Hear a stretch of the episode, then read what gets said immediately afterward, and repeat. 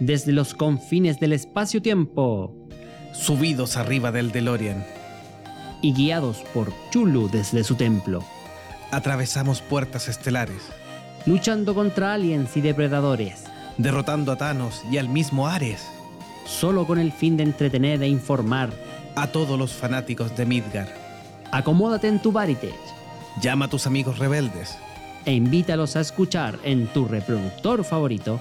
Todos los temas geek que a un buen fanático pudieran interesar. Estás por escuchar el podcast de Monjes fanáticos.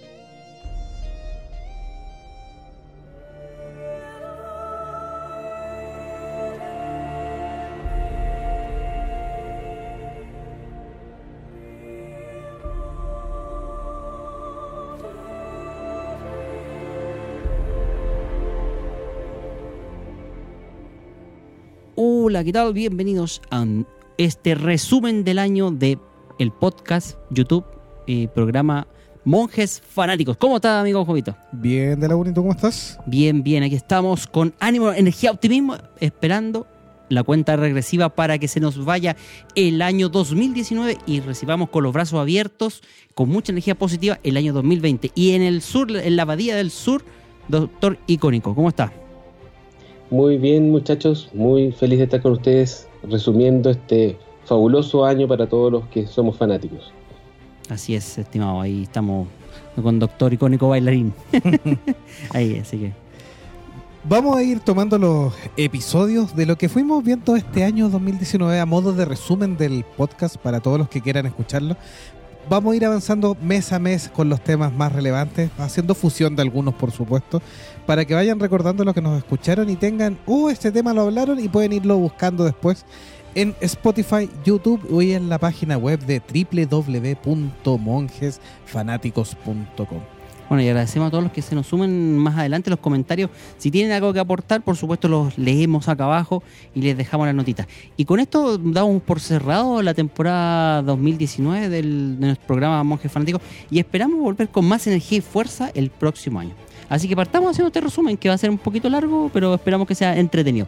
¿Con qué tema partimos el año 2019, doctor Jovito? Debido a las noticias de, que se preparaba una nueva serie de La Tierra Media, eh, partimos haciendo una revisión, un biograpod, como acuñó el joven de Laguna aquí, de el gran escritor eh, J.R.R. Tolkien. Y obviamente con su obra más característica y con lo que tenía que ver un poquitito con, con los libros, pero principalmente con todo lo que había sido la generación de la película del Señor de los Anillos. Sí. Es interesante, conocimos la biografía, la vida, algo de, de- enfocándonos principalmente en Mm. Sí, el el Señor del grupo de ¿ah? amigos que tenía. También, ¿verdad? Escritores, Sí. que más adelante hablaríamos de algunos de amigos de. Sí, C.S. Luis, por ejemplo, Por el más famoso, el de sí. las crónicas de Narnia. Sí, también. ¿Quién más? Eh, C.S. Luis, las Luis. es que no me acuerdo todo en este Eh, minuto, claro. No, está bien, sí, tienes razón. eh, pero e- era del grupito que tenían ahí que eh, iban comentando los libros y se iban apoyando y en algunos casos incluso se iban copiando pequeñas sí, ideas o inspirando pequeñas ideas. Eh, claro, algo que no es nuevo, puesto que escritores que hablaremos más adelante durante el año también tienen esta metodología de compartir ideas mediante carta, que era lo que se estilaba, aunque Tolkien tenía un club ahí de amistades donde iba a tomar el tecito y otras cositas más. ¿Cierto? Así que, y usted, monje icónico, fanático de Tolkien también. Sí, absolutamente. ¿Cómo, cómo será interesante la vida de Tolkien y este del grupo de amigos que ustedes mencionan que incluso tuvo su película este año? Tolkien. ¿Sí? Con Ewan McGregor, ¿Con Ewan? ¿no? No, con, Ah, estoy clarito. con... ¿No fue con Benedict? No. Ah, ta- oh, nos vamos a la Ah, vez. ve- Menos no, mal que se acaba este A- a año. ¿cómo comerciales, a a comerciales. Ya vamos, empezamos de nuevo. Hola amigos de Monjes Fanáticos. ya, no vamos a corregir esto inmediatamente. No puede Yo ser lo que... estoy que- buscando, yo lo estoy buscando. Lo está Ya, buscando. Ya. Doctor Icónico nos va a dar la información correcta porque Sí. el par Ah. de mentirosos que acá- Está, Nicolas Hoult. Lo teníamos Nicolas la de la lengua. por supuesto. Sí, un. X-Men. Ahí está, po. ¿Verdad? El que hacía de bestia, ¿no? El que hace sí, bestia, sí, sí. sí, sí. Ah. Sí. Ya, ok. Así te da que, la de hecho, tuvo su película. Sí, le fue Ah, bastante ¿sabes bien por en el qué? La- Reino- a Ewan McGregor lo confundí porque después hizo este, esta película con el osito de Walt Disney. ¿Christopher Robin? Sí. ¿Ewan McGregor? ¿Estás seguro? No, ya me dejaste de otra vez, puta, ya. Estoy pegado, quiero, quiero ver Obi-Wan, la serie. Bueno, para recordar este episodio también, les tenemos novedades. La serie todavía está en filmación. Sabemos que hay algunos actores que se han subido, bajado a lo largo del año. Eh, no tendremos novedades hasta para- prácticamente entrado 2021. Sí, a ver, Sí, harto- es- o finales del 2020, De hecho, estuvo a punto que se cayera la serie. ¿eh? Sí, pero sigue ahí en carpeta. Sí. Y si usted todavía está escuchando esto y tiene un amigo feo, le avisamos que están buscando No, eh, eh, para que los monjes también lo estamos buscando. están buscando extras que sean muy feos para abaratar costos de Para los orcos. personificación de orcos. Oye, hab- hablando de eso, salió un artículo hace poquito que decían que el tema de los orcos podía ser una personificación racista. ¿ah? ¿Qué opinan ustedes de eso? ¿Por lo feo, dice usted? Hablando de lo que estás diciendo. de lo feo. opina O sea, en realidad no lo había pensado antes, pero esta cuestión de eh, caracterizar a, los, a las hordas invasoras como seres feos y, y de colores distintos es medio racista desde la óptica moderna. Claro. Ah, ahí está. Pucha, po. se Eh, me cayó todo el kilo. Saludamos a Felipe Tapia, que, eh, que está en la transmisión, como siempre, grande, un abrazo a Agustino, y que nos aclara que Obi-Wan fue el amigo de Winnie the Pooh. Sí, Obi-Wan fue entonces. Ahí está, pues por eso lo confundía yo. Que tenía. Estaba bien. Sí. Christopher Robin, sí, tenés razón, ¿viste? Sí, ya. Gracias, Agustino, por la aclaration. Y ese fue nuestro primer episodio de la temporada. Sí. Bueno, y después seguimos con otro episodio ahí más. Más. eh, un poquito. Teniendo que ver con esto de. El, uno de los estrenos del año, uno de los primeros estrenos que analizamos del año, que es, es, eh, el estreno de la, eh, eh, la película El cierre de la trilogía de Sí. que fue con el protegido, la compañía eh, Fragmentado. fragmentado y vendería Glass. Glass, el señor Glass, Mr. Glass en realidad. Que aquí lo que hicimos en este episodio de, de Monje Fanático fue analizar la trilogía completa, un poco reviviendo la, y, an- y comentando lo que fue el origen, eh, la película del Protegido, una película súper antigua, que nadie sabía que era superhéroe hasta que la aclararon de que era un enfoque diferente de Night Shyamalan eh, con relación a superhéroes modernos. ¿Qué, ¿Qué pasaría si realmente hubiera gente normal que adquiriera poderes? ciertas habilidades sobrehumanas. Y un enfoque interesante. Y obviamente una trilogía que después sacó una película eh, que fue eh, Split o Fragmentado con una gran actuación de mm, James McAvoy. Y que cerraría eh, y que todos los fanáticos de esta saga estarían esperando su gran cierre con Glass eh, en en la trilogía.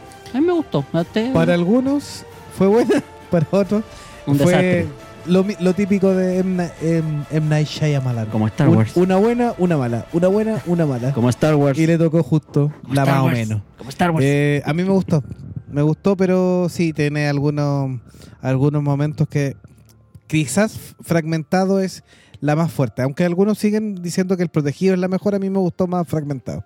Sí, es sí, la más sí. completita. Les recomendamos también respecto a, a M. Night Shyamalan, que vimos esta trilogía de Glass y algunas otras obras de, de este director que le gusta jugar al límite y parte de que equivocarse a jugar al límite, la serie Servant que está en April.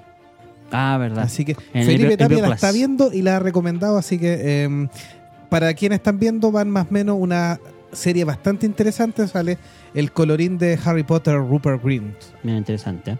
Mm. Bueno, y después la semana siguiente nos fuimos con con la- las películas de superhéroes. Quisimos hacer un resumen sobre las películas de los superhéroes del año 2019 y no vamos a entrar en detalle porque ya todos sabemos qué películas se estrenaron y vamos a analizar un pelito de cada una a lo largo de este viaje por este resumen del 2019 que se nos va. Así que, ¿eh? bueno, y de ahí, hablando de superhéroes, ¿cuál fue el primero que, que ah, hablamos? Fueron los jóvenes titanes. Mm. Sí. Claro, en, en virtud de que eh, se había terminado la serie de Titans, em, que tuvo segunda temporada este año. Claro, estrenó la segunda temporada Sí. ya en, la- en lo que es otoño de Estados Unidos, primavera nuestra, así que ahí, ahí está. Eh, nosotros quisimos hacer un repunte un poco eh, analizando el fin de la primera temporada, que se estrenó en octubre del año pasado, y ahí fue cuando quisimos tomar la historia de los Teen Titans partiendo por los cómics, como en nuestro enfoque habitual simplemente, y después trasladándolo a lo que fue la primera temporada de Titans que Sí. se estrenó en, ¿Qué Nef- pe- en Netflix incluido. Sí, qué personaje eligieron y todo. La segunda también va a, va a venir por Netflix. Eh, se mantuvo el. Pero no, no hay fecha de estreno había sí, todavía en, en ¿no? enero. Ahora, pronto, Pronto, sí. muy pronto, ya. Así que, eh, manteniendo la renovación, eh, desafortunadamente la Doom Patrol no fue vendida a Netflix en las mismas condiciones. No, porque Que es bastante interesante Am- también. Amazon- no, HBO creo que fue la que lo compró. Parece que se eh, va a eh, quedar en HBO es que Max y por eso ahí quedaron retenidas. Sí. Como Titan ya habían hecho el trato con Netflix, la- eh, decidieron darles todavía la segunda temporada. Porque creo que eh, en Creo que estaban minuto- amarradas las dos primeras. Sí. La Sí. tercera que no se sabe. Eh, es que claro, no se había confirmado la tercera, pero cuando vendieron la primera ya habían confirmado la segunda, entonces parece que el trato era por, ambas. las dos. Sí, por eso te digo. Doctor Icónico, ¿le gustó Titans, la serie? La verdad es que no la he visto. ¿eh? Yo me guío por las referencias que me dan ustedes. Se supone que la primera temporada es súper buena. Así que bueno, y por lo menos los trajes. Ahora que he leído la segunda, Dale. parece que la segunda no, no, te- no tuvo el mismo nivel o por lo menos tuvo algunas críticas medias eh, enfrentadas. No sé si han, han leído algo, han podido ver. No la he visto completa, he revisado algunas cosas. Eh, tuvo algunas críticas respecto a, a si la transformación en Nightwing iba a ser como correspondía, pero en líneas generales fue bien recibida. De hecho, habría una tercera temporada. Sí. Así que, sí, con un nuevo villano incluido y todo Sí. eso, así que ahí no, así que no sabemos y a y- dónde va a parar. y la trama principal, eh, el gran, la gran crítica fue el cierre de la, de la historia de la primera temporada con Trigon. Eh, de hecho, parte de la decisión de cortar un capítulo de esa primera temporada tuvo que ver como que ellos mismos sintieron que se les desinfló. que se fuera bajando, sí, claro, la entonces la salvaron la primera temporada eliminando ese capítulo que es el que da inicio a la segunda. Y como es un capítulo de inicio, eh, no importa que guatee un poquitito porque después se recupera con la- el resto de la historia. Felipe Tapia nos dice que háganse un favor y vean la Doom Patrol, que es una joya. El capítulo 11 es para llorar. De hecho, es el que ha recibido mejores críticas, de, incluso si la comparan con Titans. Titans. Así que le vamos a hacer caso ahí a, a don Agustino. Así que bueno. Bueno, el siguiente capítulo de nuestro podcast se transmitió, eh, tiró un dado de 20 y sacó 20. O sea, fue un éxito. Que fue la historia de los juegos de rol. Que eh, se habló desde el- sus comienzos, de los wargames, eh, de los juegos más importantes, de Calabozos y Dragones, eh, de múltiples aspectos conflictivos que pueden tener y de las innumerables ventajas y aspectos positivos que tienen. Nosotros, bueno, lo mencionaron ustedes cuando fue el programa, nos encantan los juegos de rol lamentablemente con la edad y con las responsabilidades cada vez hay menos tiempo para hacerlo Sí. Yo lo lamento mucho y lo he hecho mucho de menos De hecho, quedamos al debe porque habíamos anunciado que y haríamos algún tipo de partida de rol ahí con, a través del podcast. online. Con algunos, eh, claro, algunos seguidores del podcast ahí. Pero vamos a ver cómo podemos trabajar esa idea el próximo año. Es ¿no? un proyecto ahí como otro par de proyectos que hemos tenido que Claro, están que- ahí en el tintero. en la carpeta ahí, así que eh, agradecemos también las ayudas y me saludo a Fabián que en algún momento también se ofreció para ser parte de los beta testers de ese juego de rol ahí. Oye el, el radioteatro está pendiente También. Ese es proyecto. 2020. O- otro proyecto. Ese será una de las metas 2020. Lo haremos sí o sí. Primero las clases de actuación. No, pero si no hay que actuar, pues si es vos nomás. Así Pero que igual, pues, hombre, sí, Vos de, con de- efectos ¿de qué se especiales. trata el, el tema ahí, no? La, la Sí. actuación. parte de los juegos de rol. Sí. Así que, que estuvieron bien en boga y después han bajado, pero tienen todavía su, su fanaticada ahí que está atento a, que se viene con los juegos de rol. Sí. Y hablando de fanaticada, después tuvimos la semana siguiente un episodio que quisimos dedicarle prácticamente a la serie SG-1. ¿Y por qué quisimos tomar la serie de Stargate? La famosa e icónica serie eh, protagonizada por Richard Dean Anderson. Es porque ha sido uno de nuestros episodios más escuchados y seguidos por ustedes fanáticos a lo largo de toda la historia de nuestro programa, nuestro podcast que ya cumple su tercer año. Así que quisimos abordar nuevamente la serie SG-1 y tratar un poquito eh, más, eh, dando algunos episodios relevantes, algunos datos más friki ahí respecto de la serie. Y que, que recibimos una acogida importantísima también reflejando la- el interés que hay. Y también nos dimos cuenta, no es así, amigo mío, Jovito, de que pareciera ser que hay poco material de SG-1 en internet. Sí. Y, y Ah, este y tipo de hay, capítulos. hay son- varios famosos, pero poco contenido. Exacto, claro, como que son muy requeridos y parece que nadie quiere cubrir eh, este tema de SG-1, la serie de televisión. ¿ah? Así es. Por es ahí. una serie verdad- verdaderamente de nicho. Sí. Sí. Y le recomendamos el episodio donde abordamos todo el universo de Stargate, que fue es el episodio 23, por ahí por septiembre de 2017, pero este en particular eh, Nos enfocamos a la serie nos enfocamos a la- ahí a la serie, de Richard Dean Claro. Anderson. el episodio 94, eh, por ahí de Amanda febrero. Typing. No me el otro no, no- Michael Chang. Michael Ch- Ah, eh, la chunté a tres ya, ¿eh? Christopher. Judge, Christopher Judge. Ese el es el que tiene el, de la, el, el el, del, el del nepe en la frente. El negrito. Ese mismo. Así que, ¿te gustaba a ti, Mongicónico, la serie SG-1? Y mira, yo confieso, y mis puntos de mm, fanático caen y caen. Siguen cayendo en picada, todo- ¿eh? todo como la lo que acción yo en sé este de la- país. Todo lo que yo sé de la serie de eh, Stargate lo sé gracias a ustedes, porque me he escuchado todos los programas que son re entretenidos y fuera de eso, bueno, la película obviamente la he visto varias veces, pero la serie nada. Sí, la serie es buena. Nada, Sí. nada, nada. una de las nada. buenas series de ciencia ficción y Pero 10 temporadas No sé si no, le- no dejan de ser. no sé si les pasa a ustedes que la serie de repente vieja, como que ya pasó el momento de verla y uno no encuentra tiempo para verlas enteras en, en- en la actualidad. Además que son No sé si 10 temporadas. 10 temporadas, sí. pues. Porque no es poco. Claro, o sea, no es, es como una tarea así como abrumadora pensar en los cientos de capítulos que uno tiene que ver para ponerse al día. Sí, exactamente. Así es. Luego entrando en el mes de febrero, el mes del amor. De la merch, de la, de la varieté. Eh, y para conmemorar a la manera de monjes fanáticos este San Valentín, eh, juntamos las parejas icónicas del cine, la televisión, los cómics y alguno que otro más. Y ahí hicimos un buen popurrí de personajes. Estuvo bastante entretenido, pero era un, episodio para mostrarnos quién eran las parejas. A- que a- aprovechando la fecha. Aprovechando la fecha, Un poco sí. interesante. Fue un episodio un poquito meloso, pero la idea era justamente compartir, sobre todo con algo del público femenino, que hay un, unas poquitas seguidoras ahí que nos eh, escuchan y nos eh, entregan su sintonía, que por supuesto pueden haber interesado muchísimo este episodio. Ya no nos acordamos ya de las películas esas que nos vimos, pero, pero son clásicas para San Valentín. Así que, bueno, ¿y de ahí con qué seguimos entonces? Pues?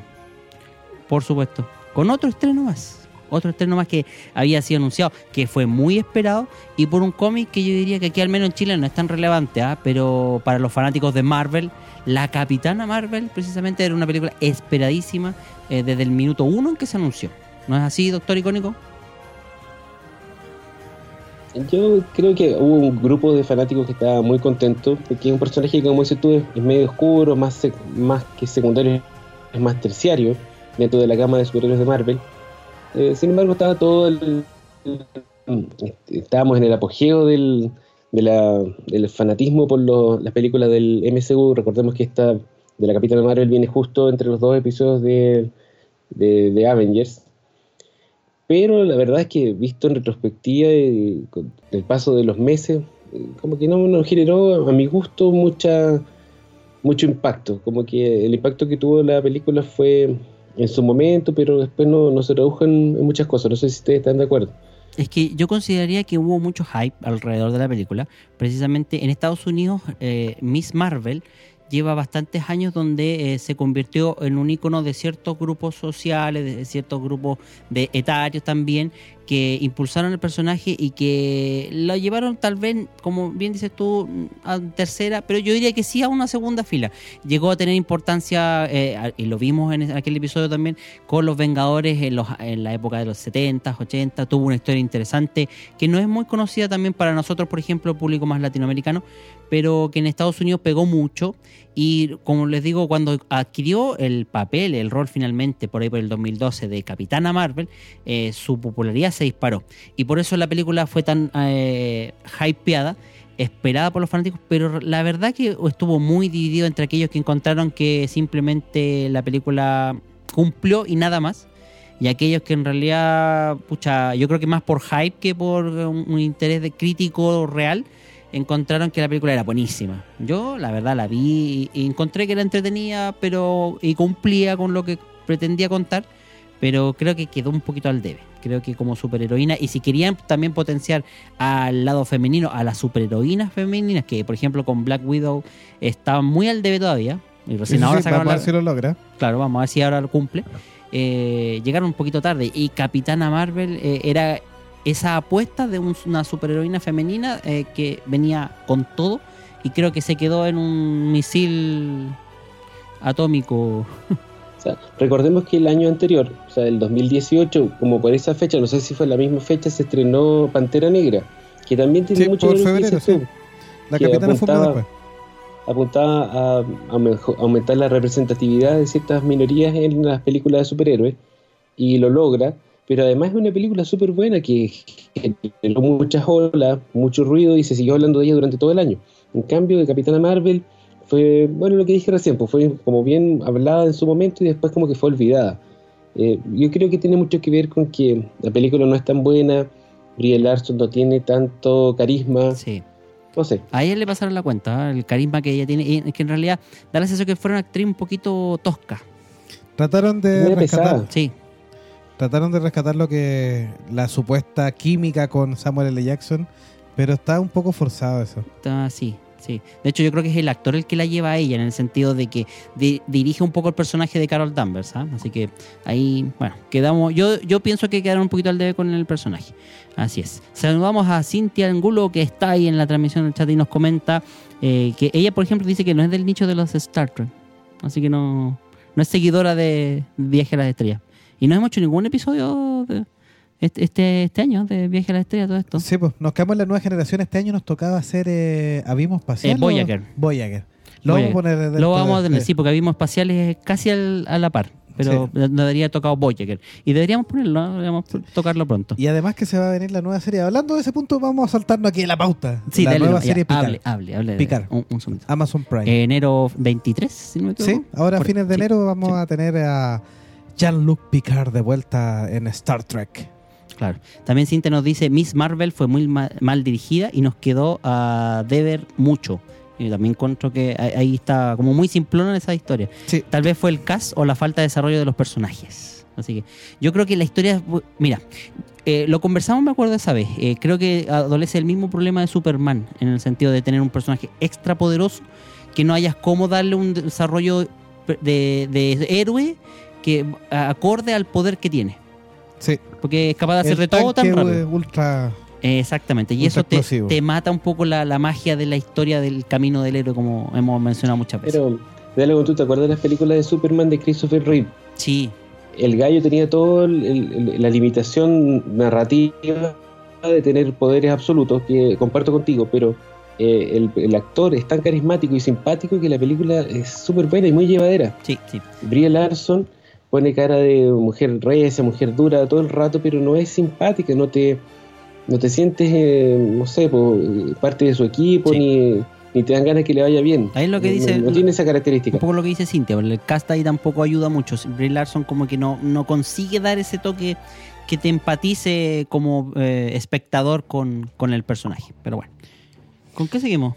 Ya en el mes de marzo de Frentón eh, empezamos a volver a el terror en Monjes Fanáticos y con el estreno posible de Cementerio de Animales, los primeros que ya se venía los primeros días de abril, un abril muy nutrido de películas, nosotros preparamos un especial doble de Stephen King, en la cual volvimos aquí a todavía no le poníamos nombre de Biograpod, sí. No, no, no, no lo Pero- habíamos bautizado así, Pero, pero, era un biograpod con la vida de Stephen Edwin King, nacido en Maine en 1947, y con las obras más relevantes porque tenemos que saber que a la fecha es el escritor más prolífico en adaptaciones al cine y la televisión.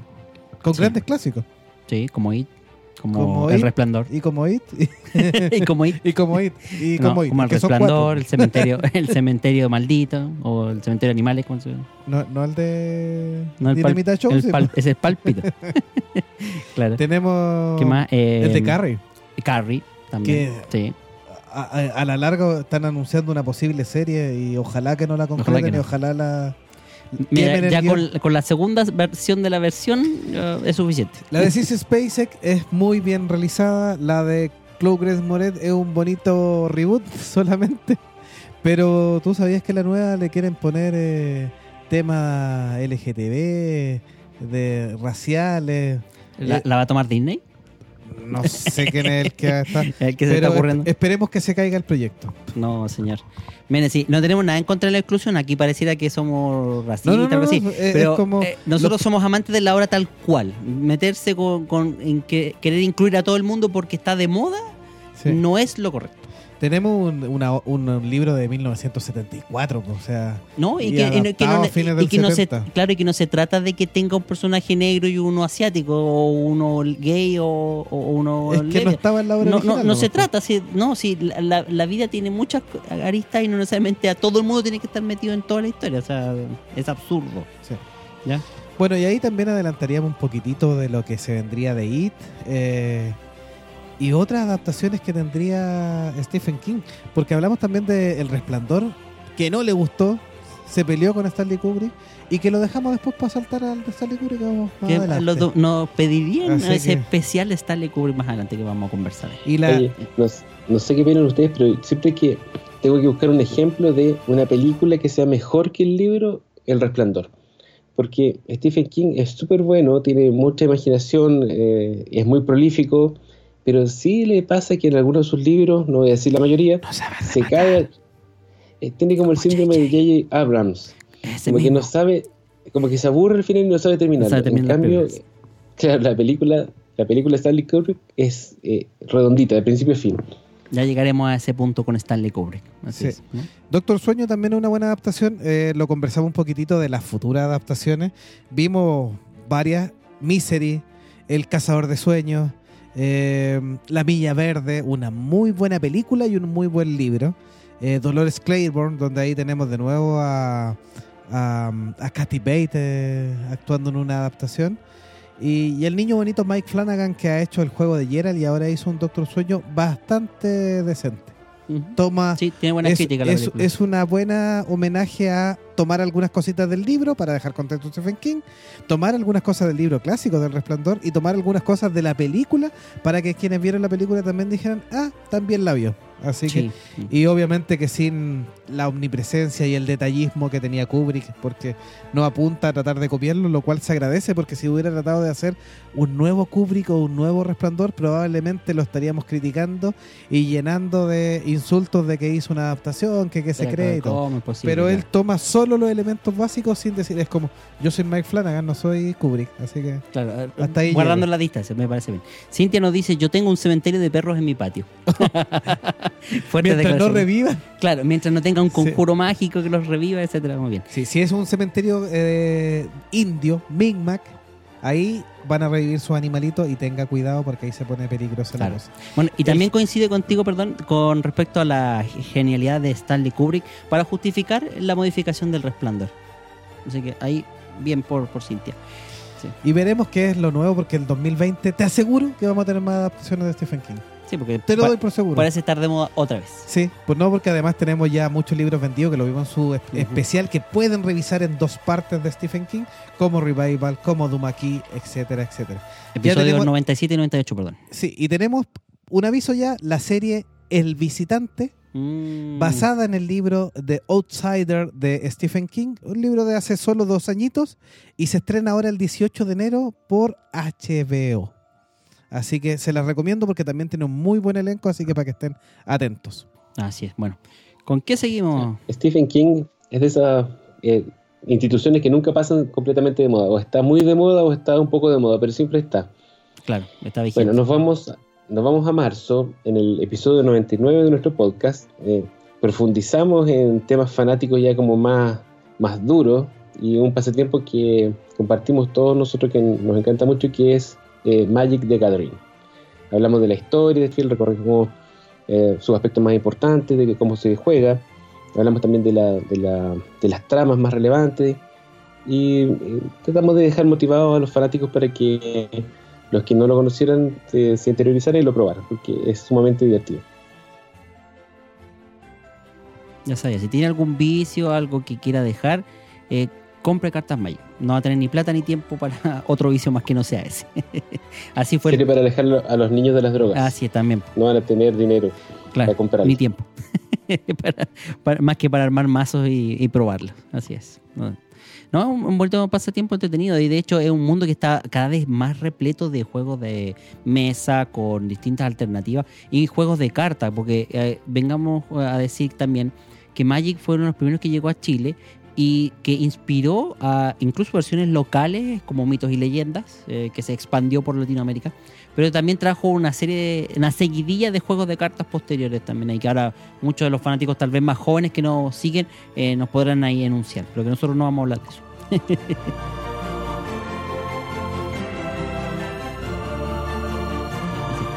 Continuamos con nuestro especial, también relacionado con otra película más de superhéroes, y por eso hacíamos alusión de que íbamos a tener un gran año de películas de superhéroes el 2019, que es Shazam, en nuestro episodio número 100 precisamente de abril. Em, bueno, hablamos del origen de Shazam y con- contamos la historia también del origen del nombre, o mejor dicho, la disputa que hubo con la- precisamente la capitana Marvel, Sí, Por porque el- él, él en algún momento se llamó, cuando era de Fawcett Comic, eh, Claro. se llamó el Capitán Marvel. Claro, era Capitán Maravilla, como lo conocían en Latinoamérica, y que presumiblemente fue la gran discusión que tuvo con DC Comics en, en algún momento, la National Sí, Publication. siguiendo el meme actual de que dejó el Joker sería el Maravillas. El Maravillas, así es, así es. El, el Capi Maravillas, El, marav- el maravilloso. claro. O un mara- no, Maravilloso suena medio, medio raro. y rojo y maravilloso medio extraño.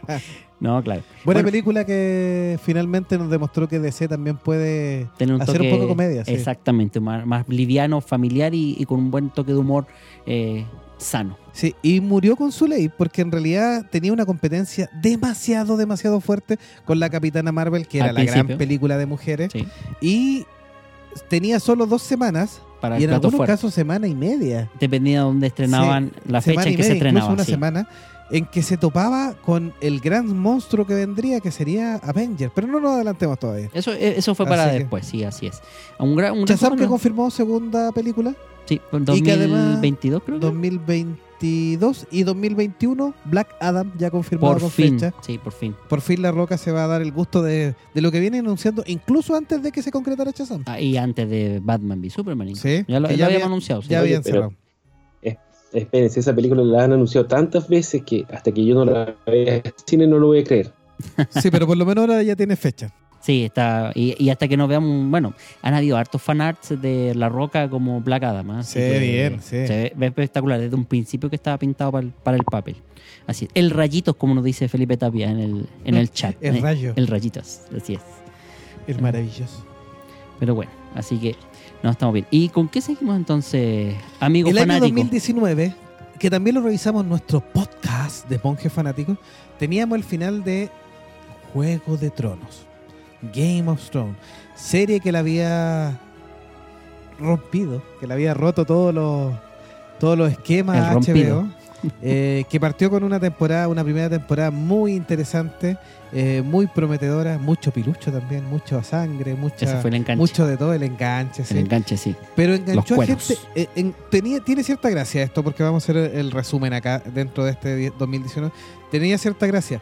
Gente que no estaba acostumbrada a seguir series se volvió fanática de seguir series. Ya. Gente que no lee y que no tiene fantasía compró los libros. Nunca los leyó, pero los compró. porque son muy largos. Y si la serie tiene muchos personajes, el libro tiene el triple. O, Entonces, o hay algunos que lo compraron en inglés y nunca lo quisieron leer. eh, está sentado acá al lado. Por allá, por allá, por allá. Entonces, pero logró varios, varios hitos importantes. Y este 2019 hicimos el resumen previo al final de Game of Thrones, previo al inicio de este nuevo ciclo, que defraudó finalmente a muchos con un final que no fue el esperado, con una precipitación de David Benioff y el otro gallo que ya no me acuerdo cómo se llama. De Linen. No, no, no. No, eh, Wait, sí. sí. Weiss. Y David Sí. Benioff y Que se iban a Star Wars. que finalmente se iban a Star Wars, Que lo esto, que dijimos otro, en y este episodio. en este parece que eh, parece que lo estaban embargando, estaban con acreedores porque salieron arrancando y eso ocasionó que la última temporada De Game of Thrones se fuera para abajo. sí. Ahora, siendo justos, mirándola con altura de mira, ya con tiempo después de este problema, no es una mala, mala, mala temporada, no es horrible, pero el problema es que nos habían acostumbrado a una buena narrativa, porque después del enganche inicial de la primera temporada, que se enfoca en muchas muertes, mucha sangre, muchos piluchos, eh, nos, habían, eh, nos habían conquistado con una serie que tenía bastante buena trama y bien desarrollo de personajes y una muy buena historia contada en cada capítulo. Entonces, en las otras temporadas fue así, y esta temporada parece que lo hubieran dado con el acelerador a fondo sin tomarse el tiempo preciso para cerrar de buena manera. Ese fue el gran, el gran problema que tuvo la última temporada, que igual tuvo nominada algunos premios. eh, y quizás si hubiera estado bien narrada, la gente no hubiera criticado tanto el final, porque en realidad dejarnos conforme a todos eh, con una serie como Game of Thrones. Juego de Tronos era muy Claro. difícil. El resumen es, partió en ascenso, ascenso, bien, se mantuvo, se mantuvo y al final pff, cayó. No supo rematar. No sé qué opina Monje Icónico. Mira, hay varias cosas. Primero, eh, yo había leído los libros y los fanáticos éramos pocos en ese entonces y estábamos súper felices porque era una, una serie que era más bien nicho, de una eh, temática que no siempre se ve, se ve en televisión, que es la fantasía, con dragones, con magia. Y HBO hizo un producto de gran calidad. Yo creo que nosotros como fanáticos debiéramos estar muy agradecidos con ellos porque realmente se nota que le metieron lucas. Eh, la producción fue de primer nivel, los efectos especiales buenísimos, abrió una eh, nueva era en televisión para las series fantásticas, para las series de eh, con efectos especiales, para las series de superhéroes. Los años que siguieron eh, nos llegó una avalancha de series de, de, de temas que a nosotros los fanáticos nos interesan, no todas buenas, pero muchas muy buenas. Eh, la última incluso, The Witcher, ninguna de esas series existiría si es que no hubiera sido por el éxito que tuvo Game of Thrones en sus primeras temporadas. Claro, se lamenta que al final haya bajado la calidad.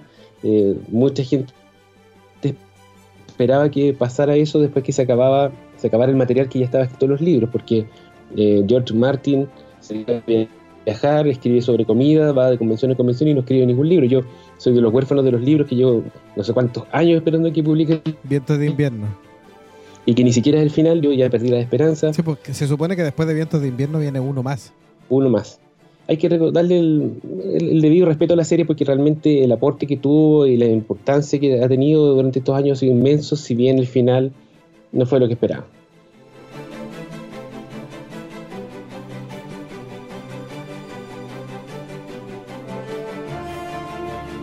Pasamos entonces a el próximo episodio de, de, de- del podcast, ¿no verdad?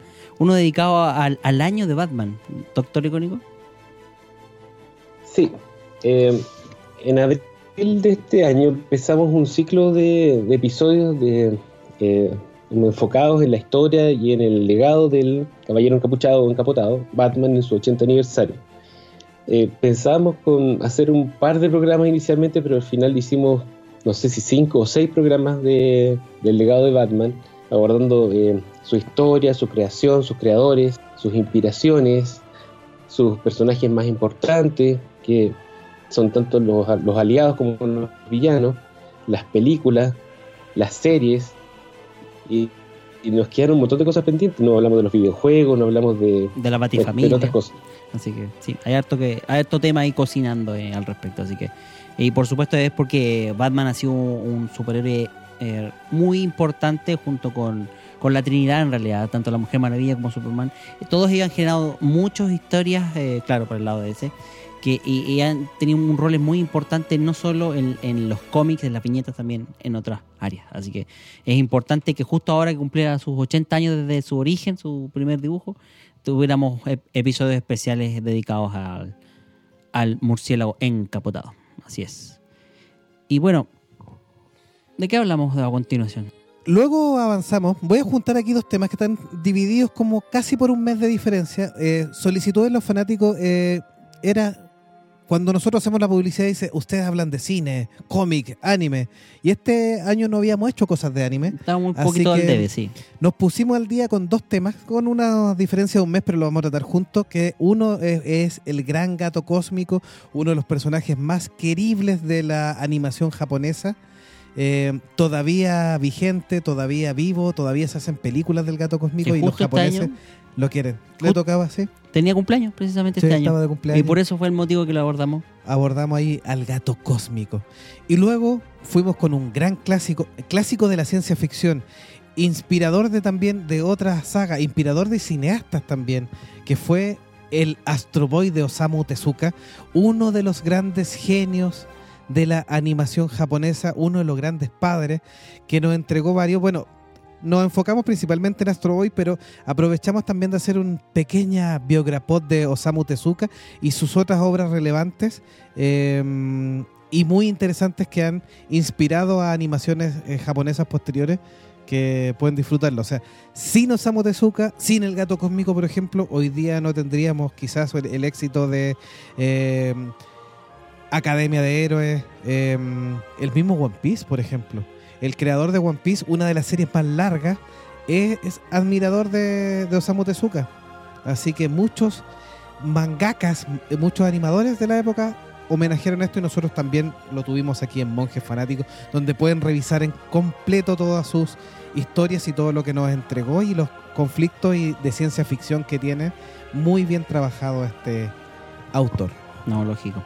Eh, bueno, hablamos con aquí en el chat eh, leyendo a Felipe Tapia que nos dice no se puede respetar a dos tipos que no fueron capaces de dar la cara y defender su rol, o sea, defender su final por los productores de Game- del Game of Thrones.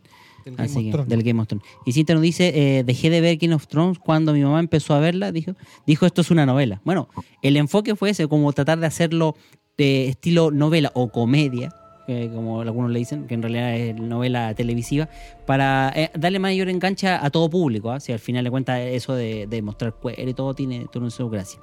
Así es, bueno. Y así que ahí estamos un poco. Bueno, y como bien decías tú, entre un tema y otro, eh, de relacionado con el anime, se dio el que me atrevería a decir es, fue el evento del año, la gran película esperada. Tun, tun, tun. ¿No es así, don monje icónico? ¿Qué película comentamos los monjes que nos reunimos todos en la abadía para comentar? También tuvimos como cinco episodios. y que fue como en cinco episodios, claro.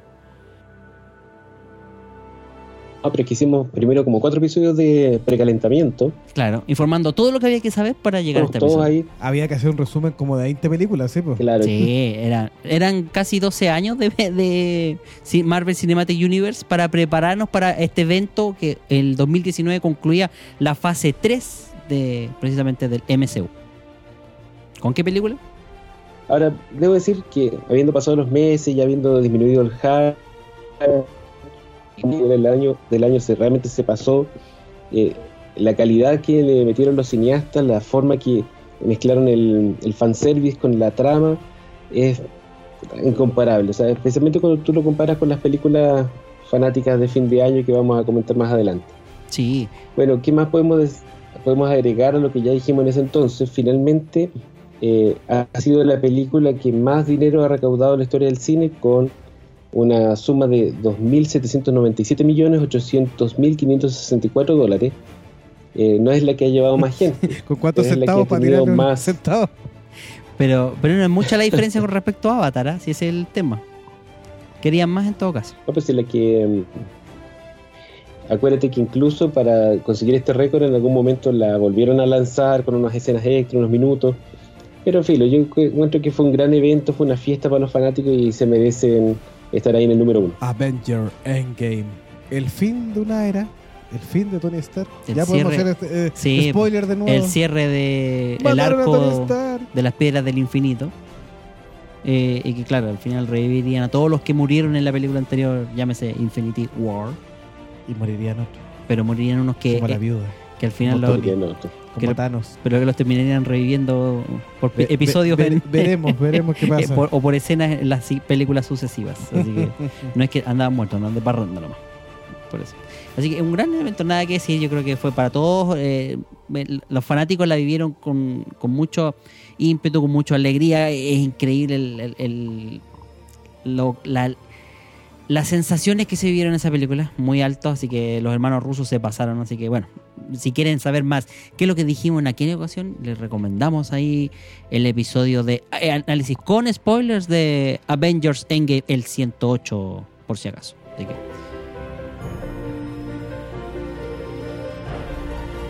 Y bueno, y dentro también de los personajes del cine, de las biograpods, como empezamos a llamarle ya para aquel entonces, decidimos hablar de un personaje muy carismático, de un actor que se ha ganado con empuje y con su eh, personalidad fuera de la pantalla grande el carisma y el cariño de todos los fanáticos. He hablado de Keanu Reeves. Quisimos abordar su vida y su filmografía eh, para comentar a los fanáticos un poquito de quién era este personaje, este gran actor. ¿Cuáles eran, sí, Entiendo, ¿cuáles eran sus sí. películas principales ahí? Por ejemplo, su inicio en Billy Ted Sí. y que se viene nueva versión este año La, 2020. la tercera parte. La tercera parte de Sí. las aventuras de, De Billy, Billy Ted. Ted. Con los mismos Los cementales salvajes, sí. Con los mismos actores. Con- o sea, que salvo el que murió, pero... Rufus. Rufus, sí, exactamente. Rufus, el actor que hacía de Rufus. Vamos a ver si lo homenajean ahí porque es probable que salga un pequeño homenaje Claro. en esta nueva versión. Y tenemos, por ejemplo, la ya gran clásica que también está anunciando que está en negociaciones. Constantine, por ejemplo. Que, claro, Que después de 15 años podría tener una Warner segunda quiere vez. hacer una segunda parte ahora. Y de hecho se lo está peleando con Marvel por el otro lado, que Sí. también quiere tenerlo en sus filas. Sí. ¿Quién lo logra asegurar a Keanu Reeves? Bueno, y el actor del año. Sí, Sí. y además que tiene una vida eh, personal que dijimos en su minuto muy inspiradora, inspiradora por el hecho de que Keanu Reeves ha, ha pasado por golpes en la vida muy duros que tal vez no cualquiera podría salir adelante con- de la forma que lo hace. Y como les digo, eh, marcando una sencillez en su personalidad y en su forma de vivir que no cualquier actor de Hollywood eh, podría representar con la millonada de plata que gana, con la fama que tiene y sin embargo él tiene los pies muy en la tierra y eso yo creo que es parte del carisma que, que conquista a los fanáticos hasta el día de hoy. Y que a- al final de año se le ha visto por primera vez luego de eh, casi eh, 20 años una polola, una pareja. Sí, una nueva pareja. Eso es la que- novedad. Mm. El tipo es muy discreto, como muy Exacto. piola, por eso cae bien. Pero le faltó mencionar que se viene Matrix 4 También Matrix Pero- 4, sí. ¿Y John Wick? de, la, de, Lana, Wa- de Lana Wachowski, vuelven los actores principales. Se supone que va a ser una precuela. Eh, Habíamos reporteado que Yaya Abdul Mateen Podría estar en esta secuela de... Sí. de Morpheus. Sí. Como, eh, y, y que dicen que podría ser una precuela más que una secuela. O sea, por eso el, el tema ahí como que podrían aparecer Pero que- nuevamente los personajes. Así que... Puede ser como un reboot, porque si está, eh, si está Keanu Reeves, eh, tiene que haber eh, una cierta continuidad con lo que nosotros ya vimos. Bueno, ojalá que sea una, una buena historia, Sí, recuer- recuer- mejor que las secuelas que Sí. tenemos. Recuerden también que en, en Matrix el, el arquitecto le dice, este es un ciclo. Tú Claro, había habido otro Neo. Y puede que te esté contando, sí, pues, la historia de- de- del Neo anterior. Es muy probable, sí. Cintia nos dice, ve, Marvel ha sabido cuándo jubilar a sus héroes. En cierto modo tienen mucha razón ahí, Sí, ¿eh? pero veremos con calma porque capaz que lo resuciten en algún O minuto. sea, a Robert Downey Jr. lo han resucitado le- cada vez que necesitan de tirar al- algún eh, carbón extra a la parrilla, para que estamos con cosas. Keanu es muy mal actor, pero eso no lo, lo hace bueno. Es una paradoja la actuación. De tal malo que es, es muy bueno, dice Cintia. pues, no sé, Sí, yo... la primera vez que escucho el rumor. Keanu es de, es- ¿Sí? es de esos actores que no necesitan actuar, que ellos son, son ellos mismos nomás en sus películas. Y tú ves a Keanu siendo Neo, ves a Keanu siendo John Wick, pero no importa. Es Como, Keanu. no sé, como Schwarzenegger. Eh, eh, sí, y es querido igual. Hay otros gallos que también son que son siempre igual, La Roca también. Sí, ah, so- son acusados de que no logran impostar personajes distintos, sino que salen como casi de ellos mismos. Casi siempre. Aunque yo le he visto matices a, a Cano, lo que pasa es que le ha tocado varios papeles donde tiene que hacer de cara de nada. Es y que, me eh, importa un poco, como arrogante. es que es el problema, como que estés casillado en cierto estereotipo de personaje. El abogado del diablo. Claro. Eh, Drácula un poquitito John también. Harper. con sí. sí. Constantine. Constantine. eh, también eh, es súper seco como personaje aquí, como eh, no es brujo, es bueno, en fin, hechicero, algo así. Neo, como bien decías tú, Sí. también un, un O- héroe o dramático. Como, o como Clatu en el día que la Tierra se detuvo. También, También, es como sí. cara de nada. cara, tiene que inexpresivo. Y por supuesto John Wick, que ahí que le mataron al perrito y tiene que dejar la tendala. Pero no llora, sino que más bien como que se enoja por dentro. Felipe Tapia nos dice, Keanu es un santo. Acepto hacer una película con el cochinote de López y decir que Bran- Fran Valenzuela no vale una bebida nacional. Sí, pues estuvo filmando en Chile también. Cierto, sí, sí. Filmó Están, esta película Knock Knock Sí. Y con, con Lorenza Iso, chilena que está casada con Eli Roth y con una actriz que está muy, muy, muy de moda y que también es un muy buen proyecto para este 2020 que es Ana de Armas, actriz que salió en Knock Knock, actriz que salió también en Night Out de Ryan Johnson este año y fue parte también de Blade Runner 2049, así que es una actriz bastante interesante, con bastante buena actuación y muy bonita también.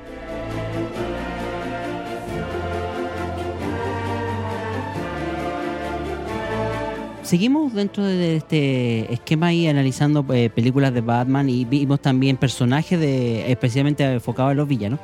Pero también hubo otro estreno a continuación ahí un poquito de, de lo que fue el gran Avengers Endgame por el lado de, en este caso, los mutantes. ¿No así, doctor icónico?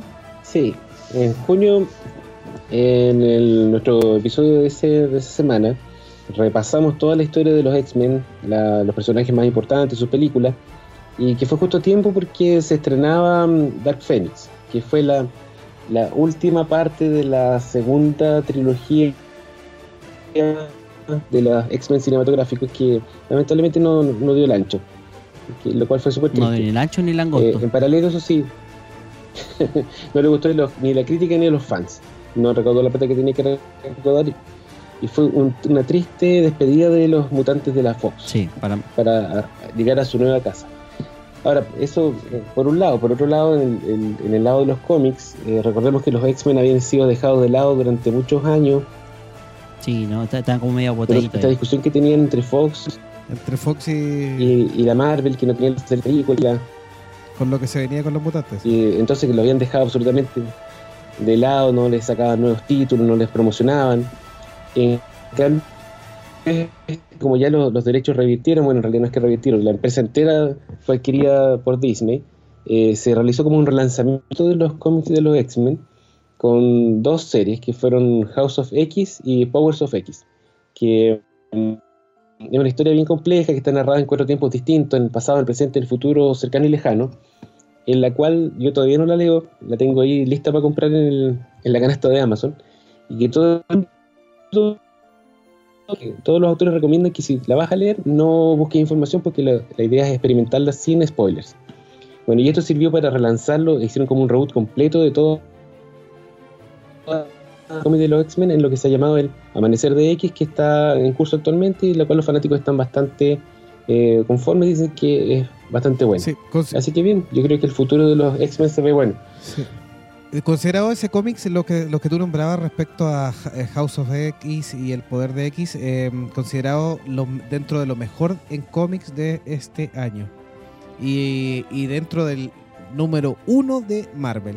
Así que los mutantes recuperan su sitial a, a nivel del impreso por lo menos. Una pena que la película haya funcionado tan mal y haya sido tan fome, en realidad. yo vi la primera hora y me aburrí totalmente. Y creo que vamos a tener varias películas más durante el 2019. Tuvimos varias películas más que nos llevó por ese mismo estilo. Así que, bueno, seguimos con películas de viaje en el tiempo. El viaje en el tiempo. O sea, volvemos atrás. Un, un tema que a mí, la persona, me encanta mucho, eh, la parte eh, teórica, no entrar a discutir acá porque ni yo entiendo bien los conceptos detrás de los viajes en el tiempo, pero en aquel episodio quisimos abordar la, temática de los viajes en el tiempo analizando cómo es que el, cine ha tomado la narrativa eh, de, esas películas del viaje en el tiempo, abordando eh, este caso de la forma eh, de contar la historia en cuatro tipos de narrativa específica. Por ejemplo, la línea de tiempo fija, eh, donde eh, hablábamos un poco de las historias donde el propio protagonista genera su viaje hacia el, hacia el pasado o al futuro y es lo que mueve la trama en sí, o sea, es decir, su propia consecuencia de viaje es lo que gatilla su, su aventuras por las cuales tiene que viajar, eh, valga la redundancia. Tenemos la línea de tiempo dinámica, aquella esta donde vamos modificando cositas y vamos cambiando el, tiempo y por ende las acciones tienen repercusiones ahí, que son pueden ser de cosas insignificantes a cosas prácticamente cósmicas.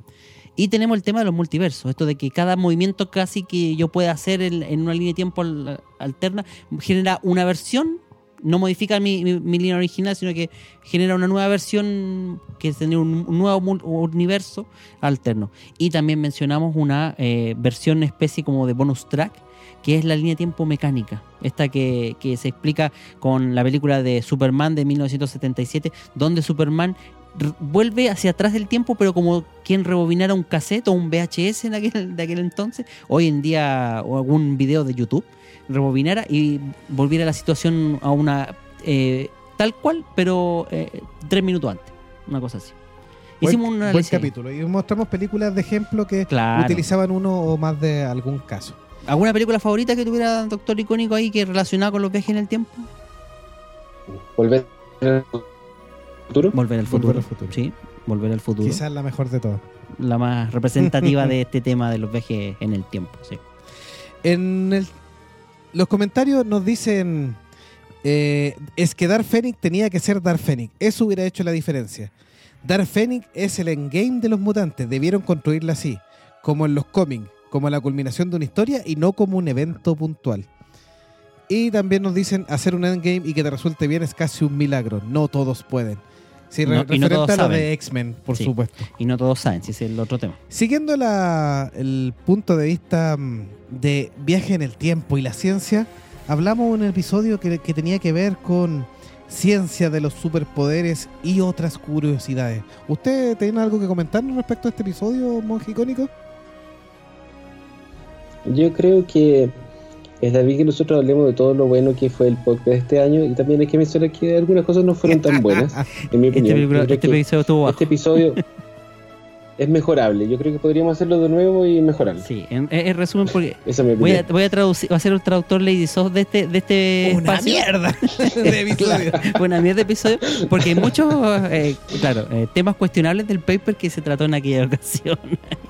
Así que como para analizarlo. O por lo menos de cómo los panelistas, porque yo diría que el paper no fue el cuestionado, sino los panelistas, A lo mejor faltó hacerlo con sustancia... claro, que nos indujeran al conocimiento. Sí, Sí, eso puede haber sido. pero, pero bueno, así es. como una Oye, taza de té la café, por autocrítica está supuesto. la base de la para mejorar. Sí. Mejora continua. Hay que No, sí, todo, todo es mejorable. Sí, pues. Todo- Y claro. luego de ese terror de episodio, nos fuimos al terror de... Literal. Al terror literal. A las Los películas Warren. de terror. Sí, las películas de los Warren. Nos estábamos preparando a lo que venía co- con lo nuevo de Annabelle, eh, donde venía de nuevo la familia Warren a presentarnos y les contamos un poquitito de resumen para eh, a todos los fanáticos del terror llevarlo a esta buena adaptación que hasta ahora todavía está sana. James Wan sigue manteniéndola en un nivel aceptable, así que es probable que en las próximas adaptaciones, que ya se viene una nueva adaptación que se debiera estrenar este año 2020 de Los Casos Warren con Vera Farmiga y Patrick Wilson casi confirmado. En los personajes, Lo único claro. que James Wan esta vez no dirigiría, sino que eh, estaría como productor. Pero con el elenco principal en esta nueva versión. Así que, bien, es un, un buen resumen para los que quieran estar al día y prepararse para el nuevo de los Warren. Claro. Cintia nos dice que eh, Volver al Futuro estableció las bases de los viajes en el tiempo, que lo dice Ant-Man en Endgame. Está claro, así que eh, claramente esa ciencia sirve para todo. es verdad.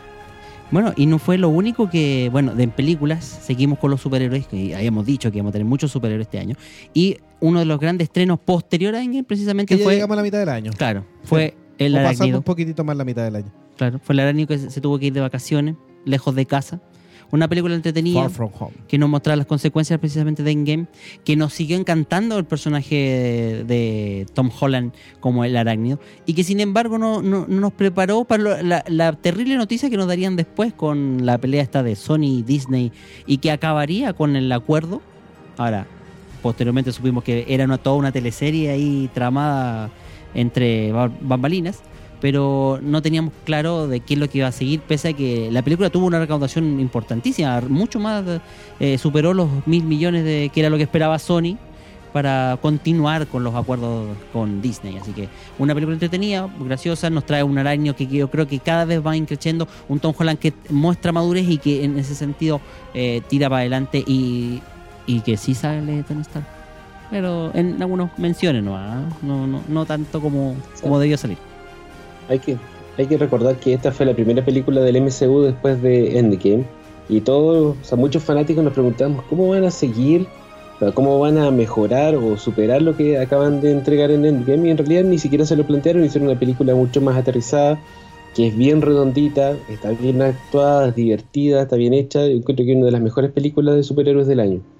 Así que súper bien y ojalá que sigan haciendo películas así de buenas con el arácnido. Con el arácnido. Sí. Cintia nos dice: Los farsantes Warren. No sé si se me antoja verlos ni en parodia. Es Eh, cosa de gusto. sí. No, lógico, Pero sí. tómenlo como personajes de una su- suma de cintas. De hecho, contamos un poquitito la vida de ellos, pero De hecho, son Eso. los más serios, entre comillas, porque tampoco trataron. O sea, si bien hacen de esto un negocio de la paranormal. Ya, ya, no- ya, me están censurando. Productor- señor productor, me está censurando. le estaba haciendo un exorcismo. ya, ok, vamos entonces con lo siguiente, mejor ya. libérelo, Espérate, no, libérelo. espérate nomás, la reunión de pauta estamos conversando. Pero igual son entretenidos, ya. Lo está poseyendo meteoros, si ese es Sí. el tema. Pero son farsantes. Es como Luigi Casa Fantasma. Luego entramos en julio con las películas y la- las algunas claves del el hombre eh, la llegada del hombre a la luna. Se Recordando los sí, 60 años fue. eh, 50, 69, 69. 89, 99, 2009, 2019, 50 años. 50 años, ¿ves? Los Sí, 50 no estaba mal. Serán 50 sí. años del, de Estamos, llegar. estamos contando bien todavía. Y si hablamos de, de, de farsa, dicen que fue mentira. Y pero nos quisimos poner eh, porque el internet estaba lleno de teorías conspiranoicas, la famosa habitación de Stanley Kubrick y un montón de cosas. Y nosotros quisimos darle otro giro para hacer más novedoso este episodio y les dimos las siete razones de por qué el hombre sí había llegado a la luna. No sabemos si el 69, pero sí llegó a la luna. Sí. Y no con, que- no, no con Stanley Kubrick detrás. Así que. eso es Así verdad. que eso ahí terminamos julio. No sabíamos si hacer un programa propio o ponerlo junto con el especial de Stanley Kubrick. Al final lo pusimos separado. Claro, quisimos separarlos porque Stanley Kubrick tiene más temas aparte que la luna. Así que. Y, además, bueno, llegamos a, al final, o sea, a mediados de julio con un gran evento que pre- pretendía anunciar muchas otras cosas, ¿no es verdad, doctor icónico? La Comic Con de San Diego. Que hicimos una cobertura. Sí, San Diego fue la Comic Con, decidimos hacer un programa eh, reporteando las noticias que estaban saliendo fresquitas. Lo de lo más importante, las novedades de la fase 4 del MCU, con todas las películas anunciadas, Thor 4, Blade, 2. Y se, se anunciaron novedades de varias otras películas que ya hemos tenido la oportunidad de ver, como, como por ejemplo Terminator, Destino Oscuro, que en ese entonces dijimos que se pintaba buena, que podía ser el renacer de la franquicia, que en James Cameron teníamos confianza. Sí. Se desinfló. No fue tan buena. Eh, fue aceptable, diría yo. Tú puedes decir que es aceptable o no. Yo la mayoría, yo no la he visto todavía. Hay mucha gente que la defiende y dice que es mucho mejor que las que habían hecho eh, antes, como Genesis. Sin embargo, no tuvo el, el apoyo de la crítica ni del público, porque la recaudación que tuvo fue bajísima y lo más probable es que los proyectos de Terminator ahora sí se queden eh, eh, encerrados por un buen tiempo. El, gran, el, No sé, el vamos a gran perjudicado hoy fue Tim Miller porque efectivamente se confirmó que la pelea con Ryan Reynolds, Ryan Reynolds tenía razón. Tim Miller se pone pesadito. Ah. Porque aquí James Cameron confirmó que sí, que tuvieron discrepancia. Y puede ser, pues algunos que quieren llevarse la idea y creerse Spielberg. Cintia nos dice, Tom Holland es súper ingenuo. Es un Spider-Man adolescente real, no como el primer Spider-Man. Sí, Tobey Maguire eh, Es que Tobey un Maguire lo hizo- más cerca de los 30. Es que ese es el problema, pues él era, tenía, tenía casi 30 años, pero también trataba de, de- de- de aparentar 18, 19 años, como si recién salió Eh, del colegio. No, pero está enfocado a, a que después de que está- salió de la universidad... Pues, En la segunda película. No, pues la Sí, primera película la, era primera la no está en el colegio, solo nos muestra el inicio y después rápidamente Claro, pasa por eso, pero por eso te digo, pero Sí. en la edad del actor ya era avanzado. En cambio, Tom Holland sí, como dice ella, es eh, un, adolescente. un mozuelo. Volviendo a la, a la Comic Con, otras cosas que se, que se presentaron, la materia oscura, eh, The Witcher, ahí tuvimos la primera información, imágenes, qué sé yo, que también resultó buena, aunque con peros, que lo vamos a discutir en un programa especialmente dedicado al tema. Eh, se anunció la cuarta temporada de The Expanse, que yo la vi y puedo certificar que es súper buena, al igual que las otras, si es que te gusta la ciencia ficción. Eso fue como las noticias más importantes eh, de la Comic Con.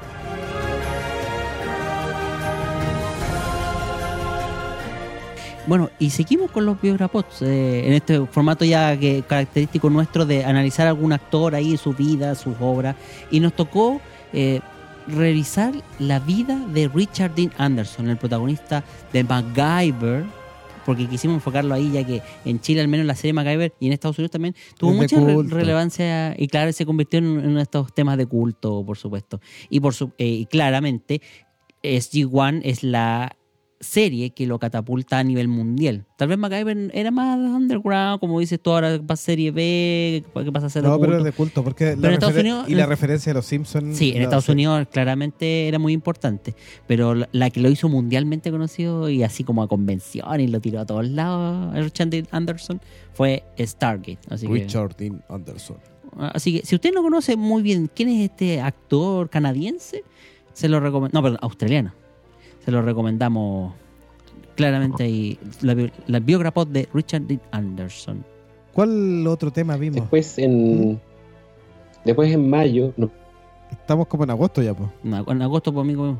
y con toda la historia de George Lucas, de cuando se le ocurrió hacer su película, con las anécdotas de la filmación, de los presupuestos, y tuvimos algunas discusiones con Telegun en cuanto a los presupuestos. claro. Eh, en resumidas cuentas, una historia que eh, es cada vez más relevante en la medida que la franquicia ha ido creciendo y, y tú puedes rastrear sus humildes orígenes en, esa historia, por la historia de George Lucas, que era joven y cuando salió adelante con su proyecto y que lo catapultó a la fama. No, de hecho, lo, incluso toma relevancia cada vez más con los estrenos posteriores que hemos visto, por el hecho de que Lucas cada vez manifiesta más su descontento con lo que está haciendo Disney con la franquicia. Y por eso que, este, que también quisimos abordar este origen de, de cómo a George Lucas le costó tanto sudor, no, no sé si lágrimas, yo diría que sí, en algún punto, pero le costó hacer una trilogía, o, sea, en este caso, una historia que se contó de tal forma magistral y que llegaría a influir en muchos aspectos del cine y la vida diaria de mucha gente por largos años. Sí. Cintia nos dice que en México MacGyver sí tuvo relevancia. Yo no había nacido, pero me llegaron ecos de este personaje. En Chile también fue famoso. Sí, sí. Sí, también tuvo, era una serie bien familiar y, y se esforzaron por mantenerla así. la así que típica de los domingos por la tarde junto con los magníficos o el Team A, como se le conoce en otros lugares. era, que- era casi una dupla para, Eh, sí. para ver. Y siguiendo, y también desde las tierras de México nos pidieron la biografía Sí. De otro gran actor. de otro gran actor, Kiefer Sutherland. El protagonista de la serie 24, protagonista de la serie Designated Survivor, el gran actor que tuvo un futuro esplendoroso en los finales de los 80, principios de los 90, con Generación Perdida, por ejemplo. Así que, a petición de un fanático de México, También. eh, Decidimos desarrollar la historia de Kiefer Sutherland. así que también pueden encontrar en estas épocas nuestra biograpod de Kiefer Sutherland, el agente Jack Bauer, Sí. para Y- todos los que lo recuerdan. Y a continuación hicimos la justamente, eh, que ya la expoliaron aquí los chicos, la filmografía de Stanley Kubrick. Así es, el gran director eh, que tendría muchas adaptaciones de novelas, porque se enfocaba en eso, pero que eh, le daba su toque personal y su obsesión por el perfeccionismo marcaría su trayectoria a tal punto de elevarlo a la fama de los directores consagrados. ¿No es así, Jovito? Sí, vimos las grandes obras que desarrolla Stanley Kubrick. 2001, Una Odisea al Espacio, que dicen que es el currículum para filmar el, el aterrizaje en la Luna. Claro. Eh, su obsesión con las películas de guerra, que tiene ahí varios puntitos. La Naranja Mecánica, basada en, en el libro de Anthony Burgess. Y ahí vemos que él es un buen creador de películas que toma libros y los adapta, pero él no escribe muchas historias. La adaptación de Lolita, por ejemplo. eh, Ojos bien cerrado que remata su carrera y El Resplandor mismo vimos muchos detalles, Eh, vimos las manías, el maltrato que tuvo este director con Shelley Duvall para, para mantenerla siempre en un estado continuo de susto y de, de, de temerosidad. O sea, cuando Shelley Duvall salta en la, en la cinta, les doy firmado que probablemente cada golpe la hacía saltar porque se de dedicaba el director a mantenerla en un estado perpetuo De de, tensión. de tensión y de con los nervios ahí a, a punta o a, a punto de explotar. Claro, de hecho lo, lo tildaban de misógino en ese aspecto por el maltrato, porque Sí. eh, eh, por la forma en que interactúa. Pero en realidad, al- contrario, la trataba súper bien, porque en el, en el rigor como que trataba de contenerla poco después. Pero era una forma que él tenía de trabajar y con todos los actores, ya que Nicholson Sí. lo tenía con los nervios de punta. sí, porque lo hacía repetir, repetir escenas de repente. Más de de 100 forma veces. Obsesiva. Sí. Una misma Así- escena, sí. Vimos todo el simbolismo que tienen sus películas, algunas claves masónicas, por, por, por ejemplo, Con ojos bien cerrados. en ojos bien cerrados. Eh, y la figura y toda la biografía también, una biograpod de, de este genio Stanley Kubrick. Stanley Kubrick. Y posterior a eso, ya finalizando el mes de agosto, tuvimos la D23, esta expo de, de Disney eh, específicamente, donde se anunciaron varias novedades también y algunas cositas que se habían Del ratón. adelantado en la Comic Con y otras ratón. novedades. ¿No es así, Mongicónico? Sí, también la reportamos eh, fresquita en las noticias. Se habló harto de mm, El ascenso de Skywalker, esa película que en ese entonces todavía le teníamos mucha fe, con un bonito post, con un bonito trailer, todo tincaba que venía bien. Graso error. Claro. Ya llegaremos a eso. Eh, presentaron muchas noticias, ya vamos para allá. Presentaron noticias de mm, películas nuevas de Pixar. eh, se confirmó la serie de Obi-Wan, sí. con Ewan McGregor, eh, que va a estar di- dirigida por De- Deborah Chow, que es esta directora que estuvo a cargo de, en mi opinión, los dos mejores capítulos de El Mandarinas, eh, que es el capítulo 3 y el 7. Pero, eh, ¿Cuál capítulo es, perdón? ¿El capítulo 3? El 3 y el 7. El 3 y el 7, ya. ¿Y cómo se llama la directora? Eh, ¿Deborah Chow? Sí. Deborah Sí, Chow. Deborah Chow. Y ella va a estar a cargo de, to- de toda la serie de Kenobi, lo cual eh, pinta súper bien. Bueno, lo otro que se confirmó hace pocas horas, o sea, lo que se rumorea desde hace pocas horas, es que está buscando un actor para interpretar a Luke De Skywalker. jovenzuelo. de sí. niño. Más- Así que parece que por ahí va la Sí, no, lógico. Los, los tiltos ahí. Black Panther 2, la serie de Rock One. eh, se presentó el nuevo tráiler de Mandalorian, que en ese entonces estábamos ahí expectantes que fuera buena y afortunadamente fue buena. Eh, se anunció la nueva temporada de Clone Wars, varias de las series de, la, de los superhéroes de Marvel, etc. Sí, Cintia nos dice, eh, somos vecinos del país productor de películas y series más influyente del mundo, pero todo nos llega con dos años de retraso y tenía éxito. Bueno, nos llega hoy día en el internet que nos ayuda bastante. Sí, la gracia. Sí, y también nos dice, los masones mataron a Kubrick, que es parte de las teorías, ¿sí? de que mostró tantas claves masónicas y de hechos reales de los masones que efectivamente ahí Lo mataron una a- víctima. a, una semana, creo que el estreno, Sí. supuestamente. Bueno, Sí. la tónica de los años 80 y 90, eh, quizás hasta los 90 y años antes era que las series se demoraban mucho en su doblaje y en su posterior adaptación y llegaba solo una parte de lo que se eh, estrenaba en Estados Unidos. Y muchas veces con recorte. Y con recorte o con ediciones especiales. Actualmente con el internet y con la inmediatez que tenemos, eh, las series son prácticamente casi en línea y tenemos muchas que se estrenan la misma semana de... O, o de incluso, Estados Unidos. incluso antes, en el caso nuestro, por ejemplo. No, pero me refiero al cine. En el, Eh, cine, en el cine en el sí. cine nos pasa que tenemos un día, incluso antes que en Estados Sí, Unidos. Incluso una semana hemos tenido en Algunos casos. en algunos casos Sí. particulares. En algunos países de Latinoamérica, en Argentina, en Chile, en Colombia, no sé si en México tanto. México está más cercano a Estados Unidos, así que ahí. Que van creo más a la par. creo eh, que estrenan los viernes las películas. Sí, pero en series tenemos, por ejemplo, The Walking Dead, que se estrena la misma semana. Las series de CW también tienen solo una semana de repente de desfase de respecto a la emisión. Riverdale tenía estreno casi simultáneo con por poner como ejemplos. O, o el mismo servicio de HBO que tenían el mismo día, básicamente. Así que, bueno, y hablando de películas de terror, porque ya estamos llegando a septiembre y se eh, dio el estreno justamente de una adaptación de Stephen King, una versión nueva en realidad, porque ya teníamos una, una versión del payasito Pennywise. Sí, teníamos una adaptación. Aquí voy a tomar dos temas para que vayamos avanzando.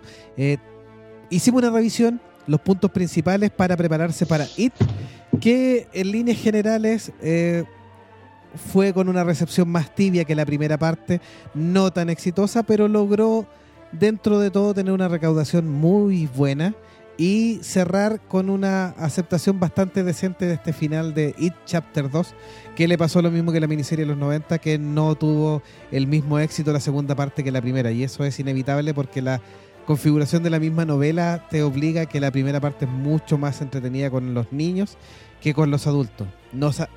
Empatiza y, y nos aterra más niños en problemas que adultos en problemas. Así que ese es el gran pero que tuvo esta cinta, pero que Andy Muschietti logró eh, llevar a, a puerto. No sé si a buen puerto, pero a puerto finalmente y, y ser aceptada como una adaptación bastante Ba- decente. Bastante decente, sí. La crítica la, la llevó bien. Y siguiendo con el terror, nos fuimos con escritores clásicos también solicitados. Edgar Allan Poe, y fuimos haciendo una revisión de sus poemas principales, de su vida y empezamos a ver que todo buen escritor tiene una vida de porquería De al final mierda, y termina muriendo casi en la extrema En- pobreza. En la ignorancia absoluta. Así que terminan todos sus terrores, así que también pueden revisar un muy buen eh, episodio, muy entretenido de Edgar Allan Poe para los fanáticos de la literatura clásica. Así es.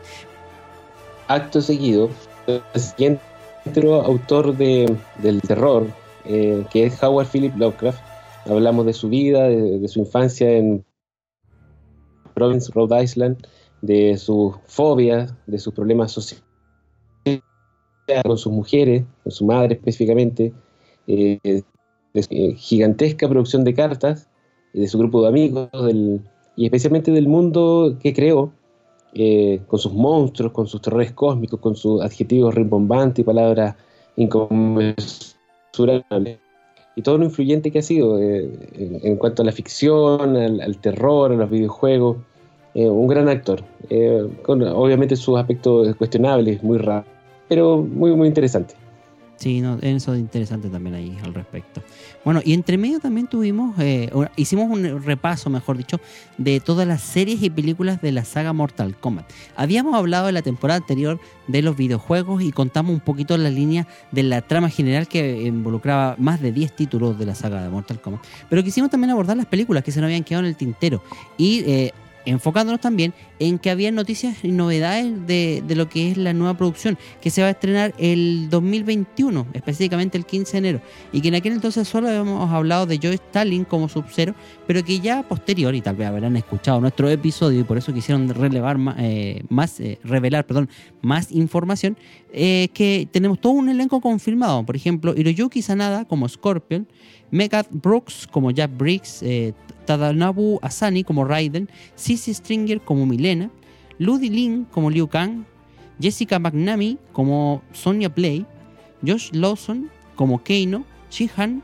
como Chang Tsung y Max Wan como Kung Lao. Así que todo esto confirmado por Greg Russo, uno de los guionistas pr- principales, también con James Wan como parte de la producción de, de esta cinta que se estrenará el 2021, como les decía, y que confirmó que la clasificación va a ser R, así que va a tener, vamos a tener violencia y tal vez algunos fatalities. Chocolate. chocolatito. Así que les este- recomendamos. Estaría bueno ver un par de fatalities ahí. Sí, así que les en recomendamos, si no tienes claro o te gusta el videojuego y quieres saber ahí la historia de las películas que han habido, las adaptaciones, algunas pésimas, horribles, el episodio 127 ahí de películas y series de Mortal Kombat. Mortal Kombat. Tu, tu, tu. No, no me mueva la hoja. Ah, porque perdón, ¿cómo perdón, perdón. La- siga con la pauta entonces.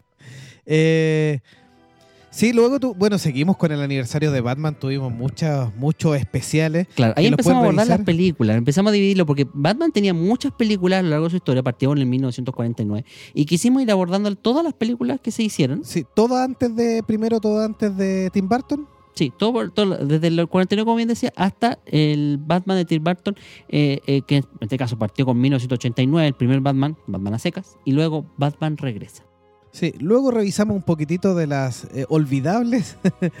eh, Las Bati- innombrables, como dice Monje los, Icónico. los batipezones y la batitarjeta de, de Joel Schumacher. Claro, exactamente. Las coloridas Batman también, esa Y posteriormente terminamos un Con- poquito dilatado, sí, más adelante, y ahí con la adelantar, saga de Nolan. con la saga de Christopher Nolan, exactamente.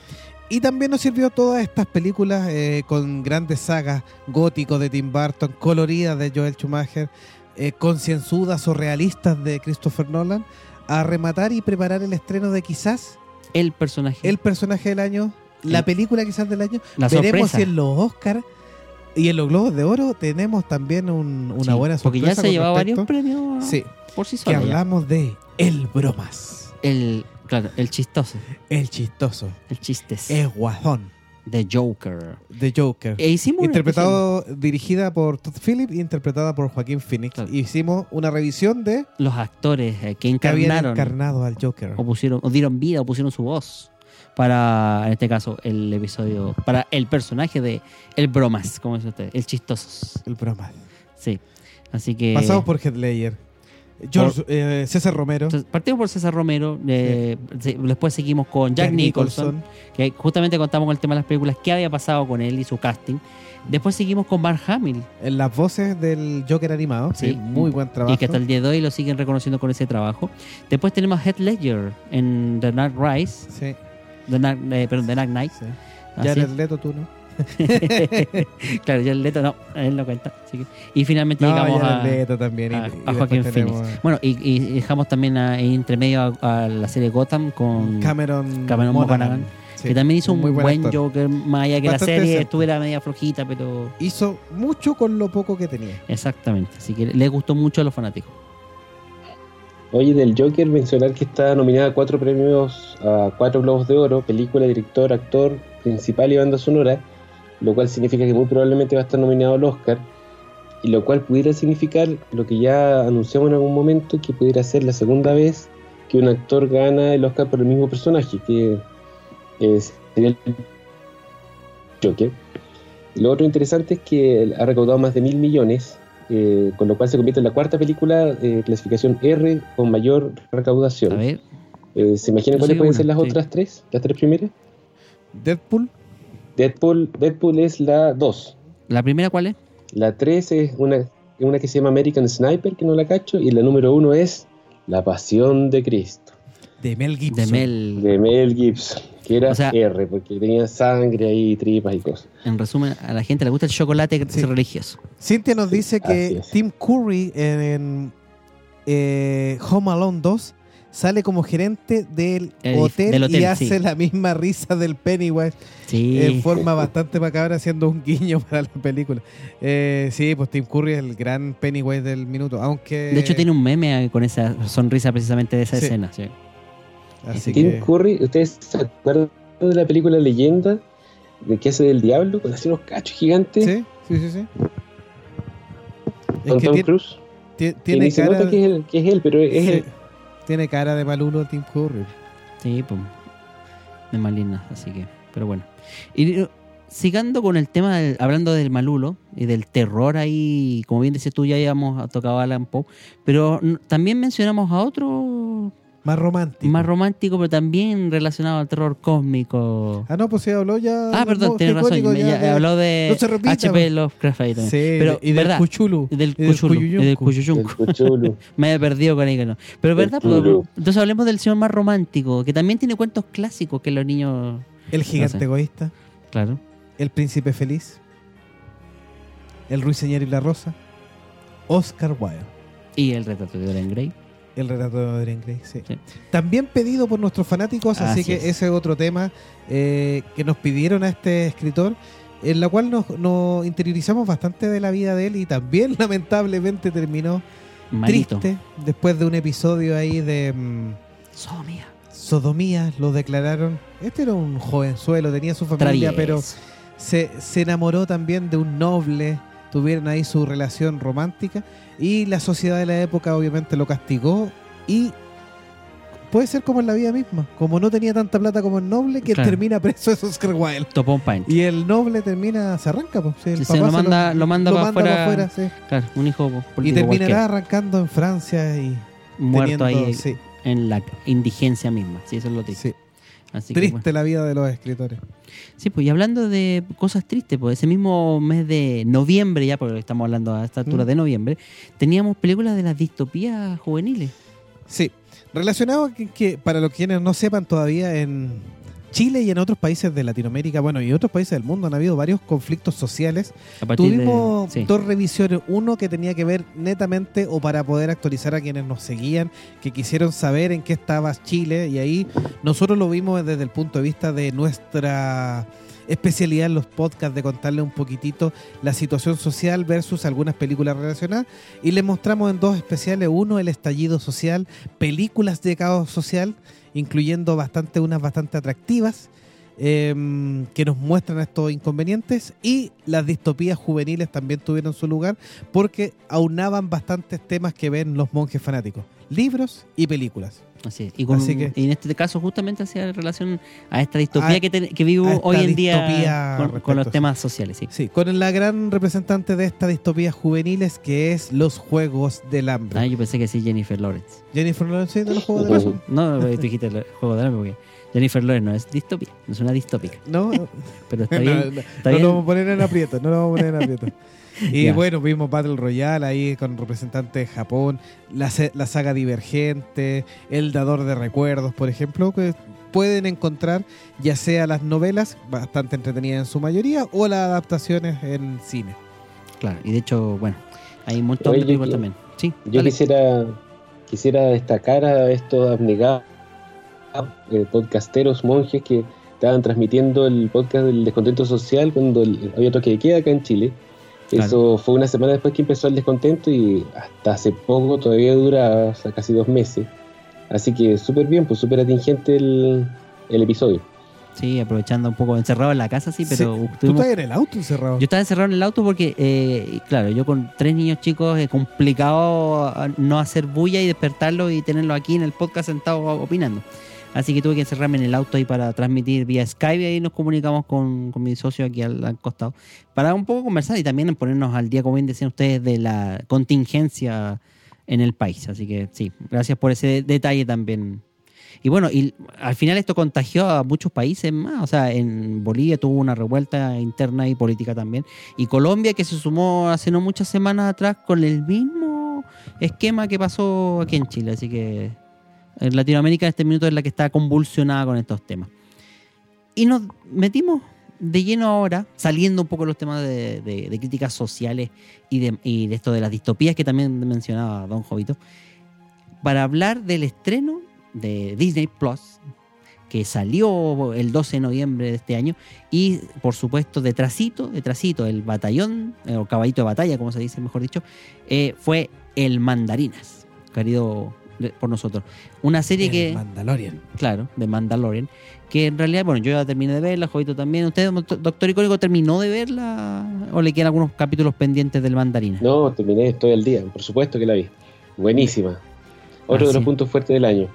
Así es. Y que yo creo que vamos a tener que hacer un episodio especial comentándola. No sé, ahí vamos a conversarlo en la reunión de pauta después. Pero hicimos un episodio para poner al día a los fanáticos de en qué consistía el Mandarinas. ¿Quién era el actor, en este caso el gran chileno Pedro Pascal, que interpreta y que sí sale al final? ah, Vamos a hacer spoiler al tiro, eh, digo al tiro. Sí sale. En el último episodio sale la cara.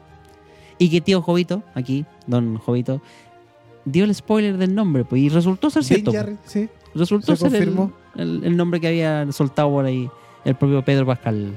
Din Djarin. Din sí. Así que. probable- probablemente vamos a tener que preparar un programa especial cuando ya se acerque la segunda temporada para explicar un montón de cosas de la trama que se abrieron ahora con este último episodio, Exacto. que yo reconozco que voy a tener que estudiar. Sí, no vamos a tener que abrir un poco porque mete un poquito cosas. de la historia de Star. Wars que son Sí, sí. y que- no tan que- anteriores, de, de Rebeldes, de los Clone Wars. eso te iba a decir. Sí, de las que series canónicas, en este caso animadas, Clone Wars y Rebels. Justamente porque Dave Filoni, uno de Estuvo los. en el proyecto. sí. Exacto, uno de los showrunners de la, de la saga. Cintia nos dice que consideremos a Horacio de Quiroga con el almohadón de plumas. Dormí sin almohada dos semanas porque era una lectura para niños de tercero de primaria. Eso decía la secretaria de Educación mexicana. Horacio Sí, Quiroga. cuentista uruguayo. Sí, Eh, sí, vamos sí, a sí. tenerlo ahí en, en En carpeta. carpeta. A ver sí. qué podemos sacar de Horacio Quiroga. Debe Sí. tener una vida interesante. A mí Horacio no nunca me gustan los cuentos de él. En realidad hice- me hicieron leer uno y ya ni me acuerdo cómo se llama. El Cuentos de amor, locura y muerte es el más, el, No, el más el conocido, De hecho, el almohadón de plumas no me sonaba, pero creo que ya lo leí. Veamos, Así que veamos si está vamos por ahí, a revisarlo ver ahí qué, para- qué podemos encontrar para el. Muchas La próxima cuarta por temporada. la sugerencia. Lo vamos a tener en carpeta. Así que, bueno, como otros autores que de repente están recomendados para niños y no son tan para niños. Claro, como el hermano Grimm. como los hermanos Grimm con las historias reales. La por supuesto. historia, claro, la de real story, no la adaptada, pero bueno. Así es. Bueno, y vamos cerrando ya un poco. eh, hicimos un, pe- un pequeño episodio de ahí de perritos famosos, un poco para distender lo- los, los temas, Sí, un poco cambiar de tono, algo más familiar ahí. Así que hablamos de Rin Tin Lassie. Eh, Benji. Casi se nos olvidó la ayudante santa, Marmaduke. Así que hablamos de casi todos los perritos. Sí, Los más famosos, los más conocidos, porque hay un Beto, montón más. Perritos reales sí, pero en el cine. Dejamos fuera los de monitos animados, que a lo mejor en alguna revisión los vamos a incluir. Y nos Pero faltan los gatitos. Y nos faltan los gatitos que están en carpeta también, así que Sí, no se no preocupen que han habido otros temas.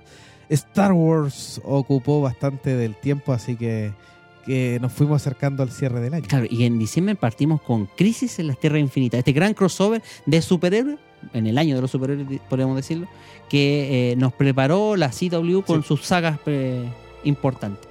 Y como buen tema de los monjes fanáticos, nos tomamos todo lo que eran los cómics, tratamos de reducir una historia gigantesca en una media hora de explicación de cómics. Sí. Y después, más encima, quien no solamente quería saber de los cómics, sino que quería ver la adaptación, le hicimos un resumen o un junto de todas las temporadas, que son también, sumaban como 5 de Arrow, como 3 de Flash, como 2 de Sí. Black Lightning, como 3 Sí, de sí, las sí. leyendas, así que le hicimos un resumen de los personajes principales Que lo que tenían que saber sí o sí. tenían que saber para este crossover que termina ahora en enero. Así que no terminó el 2019. Quedan dos episodios. Tres episodios tuvimos el 2019 y dos para el 2020, con un bastante buen sabor de boca en lo- líneas Sí, generales. en líneas generales, sí. Sí. Algunos puntos flacos, Algunos puntos flacos, pero en general más puntos positivos que negativos. Exactamente. Así Hasta que ahora lo están haciendo bien. Estamos esperando los últimos dos para ver cómo cierra este crisis en las tierras infinitas. Así que, y ese fue el plato fuerte, o sea, el plato que nos abrió el- en un mes que esperábamos fuera grandioso.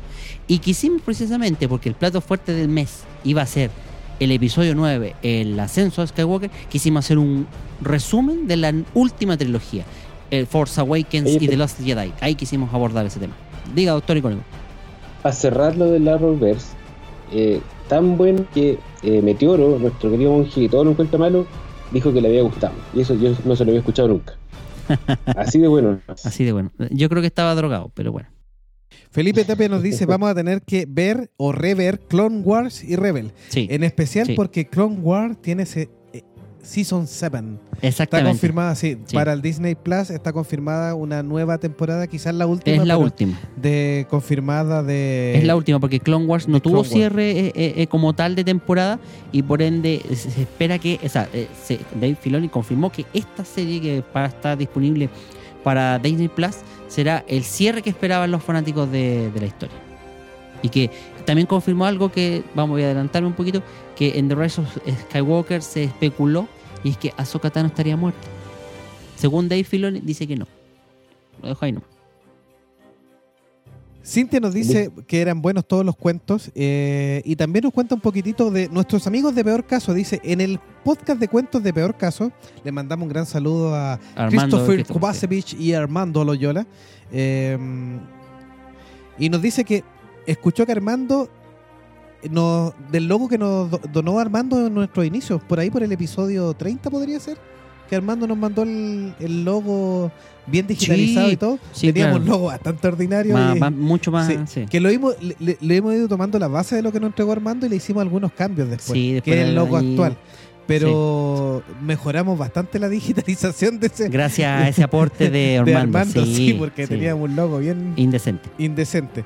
Y dice que se inspiró en unos chicles. Así que vamos a escuchar el, el episodio eh, para ver eh, en qué chicle se inspiró Armando para el logo. Así que Vamos a ver. nos dejó, Cintia ahí nos dejó una tarea y un, ah, y mira. un misterio. Nosotros escuchamos a los chicos de Peor Caso. Sí, yo estoy eh, un poco atrasado. Reconozco que estoy un poco atrasado con su tres, episodio. tres episodios nomás. Sí. Así que les mandamos un gran saludo porque sabemos que, bueno, Christopher también de repente nos manda un mensaje de algún detallito o alguna nueva sugerencia. Así que les damos un gran abrazo a, a quienes siguen, porque nosotros también hemos recomendado y ellos nos han recomendado a nosotros, así que les damos de nuevo las gracias. Sí. A quienes siguen a Peor Caso y a Monjes Fanáticos eh, en este afán de entretenerlos con un podcast en distintas épocas. Situaciones. No nos, no nos competimos afortunadamente. Claro, no, no, los podcasts jamás son competencia. Usted Sí, puede escuchar todos los podcasts que usted quiera. Y Así como, que como un usted quiera. gran abrazo. Así es, así. Bueno, y vamos con el tema en cuestión. Pues como decía, habíamos hecho un resumen de las dos películas anteriores. El despertar de la fuerza y los últimos Jedi. Dimos nuestros puntos de vista, lo bueno y lo malo, incluido con Monje Icónico. Y llegamos al gran y terrible, terrible estreno del episodio 9, El ascenso de Skywalker. Para cerrar el año. Jovito, aquí al lado, gustó. le gustó, le encantó, vio su, dio su punto de vista positivo, a- alegre, Es encantado. unos haters. Mientras que Icónico yo es un hater. di un- mi punto de vista negativo, odié la película, odio a J.J. Abrams y nos falta el doctor icónico aquí presente. Quien por favor quiero que se dé el tiempo de darnos su crítica, sus comentarios, qué fue lo que le pareció bueno, qué le pareció malo, eh, con toda la calma del mundo. Y si no entendemos algo, te vamos a interrumpir, te vamos a pedir que lo repitas, por favor, porque quiero que quede claro aquí la opinión a, a favor Mira. o en contra. En honor a la hora lo voy a, lo voy a hacer corta. Manejé todo el día. Después me subí a un barco, navegamos toda la noche, no estoy mintiendo. Para llegar al cine a ver esa película. Sí, la vaya está lejos. Y ¿eh? A, a la mitad me quería parar y me quería ir. Así de desilusionado Así de y bueno. choqueado por lo que estaba viendo. Yo que soy fanático de toda la vida de Star Wars. Sí, fue terrible. Me sumo a Delagun si veo a JJ Abrams en la calle, le voy a pegar también. Sí, eh, esa ella. Todo, en realidad se ha dicho mucho, yo estoy de acuerdo con lo que eh, el- Delagun dijo en el, ¿cómo se llama? En el especial que, que hicieron la semana pasada. Eh, lo único que puedo agregar es que yo creo que la culpa acá, más que de JJ o de Ryan eh, Johnson, la culpa es de Kathleen Kennedy y de la gente en Disney, porque no puede ser que después de haber gastado 4 mil millones de dólares en hacerte con una franquicia que te va a llenar de plata. sí. amada por, por cientos de miles de personas, si no millones de personas alrededor del mundo, Millones. eh, gastar cientos de millones de dólares en producción, equipos, eh, vestuario, efectos especiales, música, contratar a la gente para hacerlo. No puede ser que tú como productora no hayas tenido un, un guion, una idea, una línea argumental que abarque las tres películas. Porque si hay algo que queda claro después de ver el ascenso de Skywalker es que las historias las fueron creando y las fueron parchando y rejuntando cada vez que hacían una película nueva. Es una vergüenza, yo creo que es inaceptable. Totalmente de acuerdo. Eso es lo que tengo que decir. De hecho, eh, en Eh, una, una de las pocas He declaraciones. hablado. Muy bien, muy bien, totalmente de acuerdo. De hecho, una de las pocas declaraciones que dio J.J. Abrams ah, hace unos días atrás Que le puso dijo la, J.J. Abrams le puso la voz a Cornetín. a Cornetín, Dio, el, el último droide que salió El para vender droide. juguetes. El J.J. Abrams dijo que hasta el último segundo estuvo ahí viendo algunos temas del montaje, de, del guion, de algunas cosas que no le gustó, que quiso cambiar, en fin. Entonces eso habla totalmente de la indecisión, de la falta de rumbo, de, de sus características, de no saber cerrar historias, de por querer sembrar misterios que no tiene respuestas después para entregarnos. eh, y que simplemente por cumplir hizo la película porque en realidad no le puso ni un solo amor, aunque él diga lo contrario, porque políticamente y por co- contrato tiene que decirlo. He dicho. Se lo farrearon. Se lo farrero. Se lo un farrero. Se lo farrero, sí. Se farrearon unos actores estupendos, se farrearon Sí. unos efectos especiales estupendos, se farrearon una estupenda música. La última probable ban- banda sonora de John Williams se la farrearon. Sí, sí, Esperemos que los fans hagan un re- recorte de ese bodrio y puedan armar una película un poco más razonable. Lo han hecho antes, así que yo confío en los fanáticos. Esperemos que para el futuro de Star Wars y que se ve con Mandalorian que se pueden haber muy buenas ideas y muy buenas historias, eh, tengamos este universo de Star Wars eh, en mejor pie. Cintia nos dice que ella llegó por recomendación, le damos las gracias por escucharnos y por su preferencia, Sí, y nos gracias. recomienda leyendas legendarias. Dice que nos va a encantar. Y dice, Mm, Gigi, muere. ¿Qué te pasa? Gigi y Disney son unos criminales. Y Felipe Tapia nos dice, va a llegar el Kevin Feige, el malote, el Kevin Feige y el Imperio. así es. Sí, que el, el mandamás de Marvel eh, está interesado. Le, le- le tiene, le quiere hincar el diente. Le quieren encargar- que- eh, pidió hacer una película de Star Wars. Sí, sí que. Yo lo único que pido es que si a Ryan Johnson, que a mí me gustó el riesgo que tomó, no todas las ideas, pero me gustó el riesgo que toma, creo que es un tipo... gustó el último Jedi. Creo que es un tipo que se la juega. Espero que no le cancelen su, su autorización. No sé si trilogía. A A esta altura ya no sabemos si va a tener película. No, no, no, sí, pero yo creo que ojalá que le den una película. Eh, quizás trilogía eh, rayarse un poco. Quizás deberían negociar con él de que haga una, una buena película. Es que ah, pasó aquí, o sea, tenían que hacer tres porque era la, la idea, pero empezaron eso, a pero una y. no. Para no engolosinarse y todo y no andar peleando. Una buena película, pero que lo dejen hacerla según su criterio.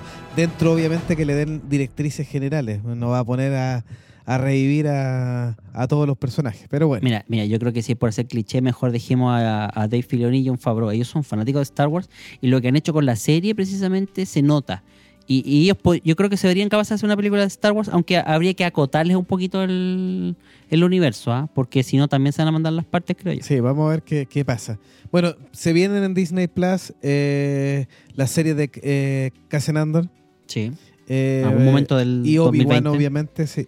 Obi-Wan 2020. ya viene primero, parece, ¿o no? No, debería ser Cassian Andor y, y Obi-Wan debería ser la El posterior. 2021. 2021, si no me equivoco. Bueno, y tenemos la segunda temporada de The Mandalorians. a finales del Din 2020. Djarin, Sí. El Mandarinas, Primavera para con nosotros. el Baby Yoda. O Baby Yoda Show Ya, también. de hecho, mo- eh, en, la- en el Facebook de Monje Yoda. Fanática ya hay un spoiler de, de la segunda temporada que pueden ahí ver ustedes, meterse directamente y tener el spoiler ahí de la segunda temporada. Bebé Yoda y Bebé no Yoda. Volviendo con lo, de- lo que dijiste antes, Kathleen Kennedy ya declaró esta semana o la semana pasada que Se iban a- a dejar un poco de lado el tema de las trilogías y se iban a enfocar más en películas eh, Individuales. redonditas y autoconcluyentes como eh, Rock One o, o Solo, eh, porque el riesgo es menor y si es que le va bien igual pueden hacerle después de una secuela, creo yo, Sí. y me parece bien. Sí, sí, Sí. exactamente. sí. Esperemos Así que, que sigan así. Y esperemos que no se precipiten, sino que se tomen las cosas con calma. Ha sido para los fanáticos de distintos temas, ha sido un año bien movido. Esperamos que le haya servido el resumen Y que le haya gustado. y, y que si tenían la duda, con este episodio pueden decir, ah, más o menos en tal fecha, porque fuimos relativamente cronológicos, tocamos varios temas que los pueden ir revisando ahí en interesar. la biblioteca de Spotify, de Apple Podcast, de su reproductor de podcast favorito en internet, de los episodios de YouTube también y bueno, los artículos de respaldo en la página www.monjesfanáticos.com. Muchas gracias a todos quienes nos han acompañado Sí. eh, en este año. Eh, a quienes nos han recomendado, a nuestros amigos de podcast vecinos, de programas vecinos también, los chicos de Peor Caso, los chicos de Nación Geeky View, que también están en Spotify y los pueden escuchar, em, que tienen un programa más misceláneo, más de noticiero. em, y quienes nos han aportado con ideas, eh, Gerardo, eh, Victorino y algunos otros que nos han mandado, Fabián Vallejos, que nos han apoyado, mandado comentarios y opiniones eh, y nos han acompañado en estos distintos lives como en los últimos, Claro, como también a- Cintia, a Cintia, Felipe, Felipe Tapia, también. Gabriel también, Gabriel Lagos, Gabriel Lagos que también también, sí. se ha sumado en algunas transmisiones. Así es. Bueno, también yo me sumo a los agradecimientos, pero no quiero, quiero escuchar las palabras de don, don ahí en la Abadía del Sur primero, eh, para ir cerrando lo que es el año 2019 para lo lo que fue para monjes fanáticos. Mira, yo creo que todos nosotros como fanáticos tenemos que saber reconocer que este 2019 fue un año fantástico para los fanáticos. O sea, desde los que les gustan los superhéroes, eh, tuvimos Endgame, los que te gust- gusta eh, las películas de Star Wars, tuvimos The Mandalorian, eh, eh, la ciencia ficción, tuvimos The Expanse, más todas las otras, estoy hablando de, lo- de los, de los puntos más destacados, pero tenemos un montón de otras series, películas, en casi todas las cadenas, casi todos han sacado sus propias eh, intentos de hacer una serie de superhéroes con mayor o menor éxito. Hay algunas que no he visto, que están pendientes, Watchmen, de Watchmen, serie The Voice, seriosa, sí. Y The Voice también, sí. The Witcher. O sea, en realidad el 2019 ha sido claramente el año dorado para nosotros que nos gustan este tipo de series y ojalá que el 2020 la tendencia siga eh, en tanto en número como en calidad, porque la calidad yo creo que es lo que ha sido más destacado. Exactamente, sí, me parece bien. Así es. Bueno, eh, cerrar eh, lo que es eh, nuestro programa, nuestra temporada número 3 del podcast, agradeciendo a todos, eh, un poco reflejado lo que pasa ahora con este directo, que es bastante tarde para nosotros. Primero yo le doy las gracias a ustedes, eh, Jovito, por la hora. Yo sé que un poco tarde, a lo mejor tienen que trabajar el, día de mañana, pero un poco la- el compromiso también se ve reflejado en esto, la participación en los chats eh, de la gente, de caso que de Cintia, Felipe, de Gabriel, como decía eh, de los chicos que eh, participan eh, y nos cooperan también eh, en los comentarios, en las semanas, en la página web, en, en la página de Facebook, nos y, en, siguen. y en nuestras familias por tolerarnos. También por Tolerar este, este hobby. sacrificio, este hobby que en realidad no, no, no ganamos ni uno, pero lo hacemos con harto cariño y todo. Así que cerramos aquí la tercera temporada. Vamos a tomar un pequeño descanso, tal vez una o dos semanas, no, no estamos claros con eso, pero también para renovar las pilas, eh, cargar un poquito eh, de ánimo, eh, descansar y eh, preparar los temas para darles a ustedes también lo que se merecen en términos de calidad. Como bien decía Monje Icónico, queremos que también nuestro podcast sea cada vez de mejor calidad, eh, con mejores datos y más entretenido también, y por eso vamos a cambiar a todos los monos, no mentira. Vamos a No. hacer un curso de chistes. Vamos a hacer un curso de chistes porque también recibimos comentarios de gente fome, como en este caso su servidor ahí, que es muy fome. Y sí, yo lo reconozco, soy súper fome para contar los chistes y las bromas, así que no, no tengo nada que decir al contrario. Y bueno, agradecer nuevamente, como les decía, la- la- el apoyo de mis amigos eh, para realizar este, este que es nuestro programa, nuestro programa, así que eh, tuyo también que nos escuchas ahí semana a semana y dar las gracias nomás pues, eh, por este año 2019 que ha sido maravilloso para- en todo sentido, como bien decía Monje Icónico, para el, el amante y fanático G. Así que felices fiestas y un próspero nuevo año. Pásenlo bien y que se cumplan todos sus deseos para el año 2020. Monje Icónico, Adiós, adiós, adiós. Que sea muy buen año. Pásenlo súper bien. pásenlo bien. Ya saben ya, feliz 2020 Feliz 2020. de parte de los monjes fanáticos. Hasta pronto.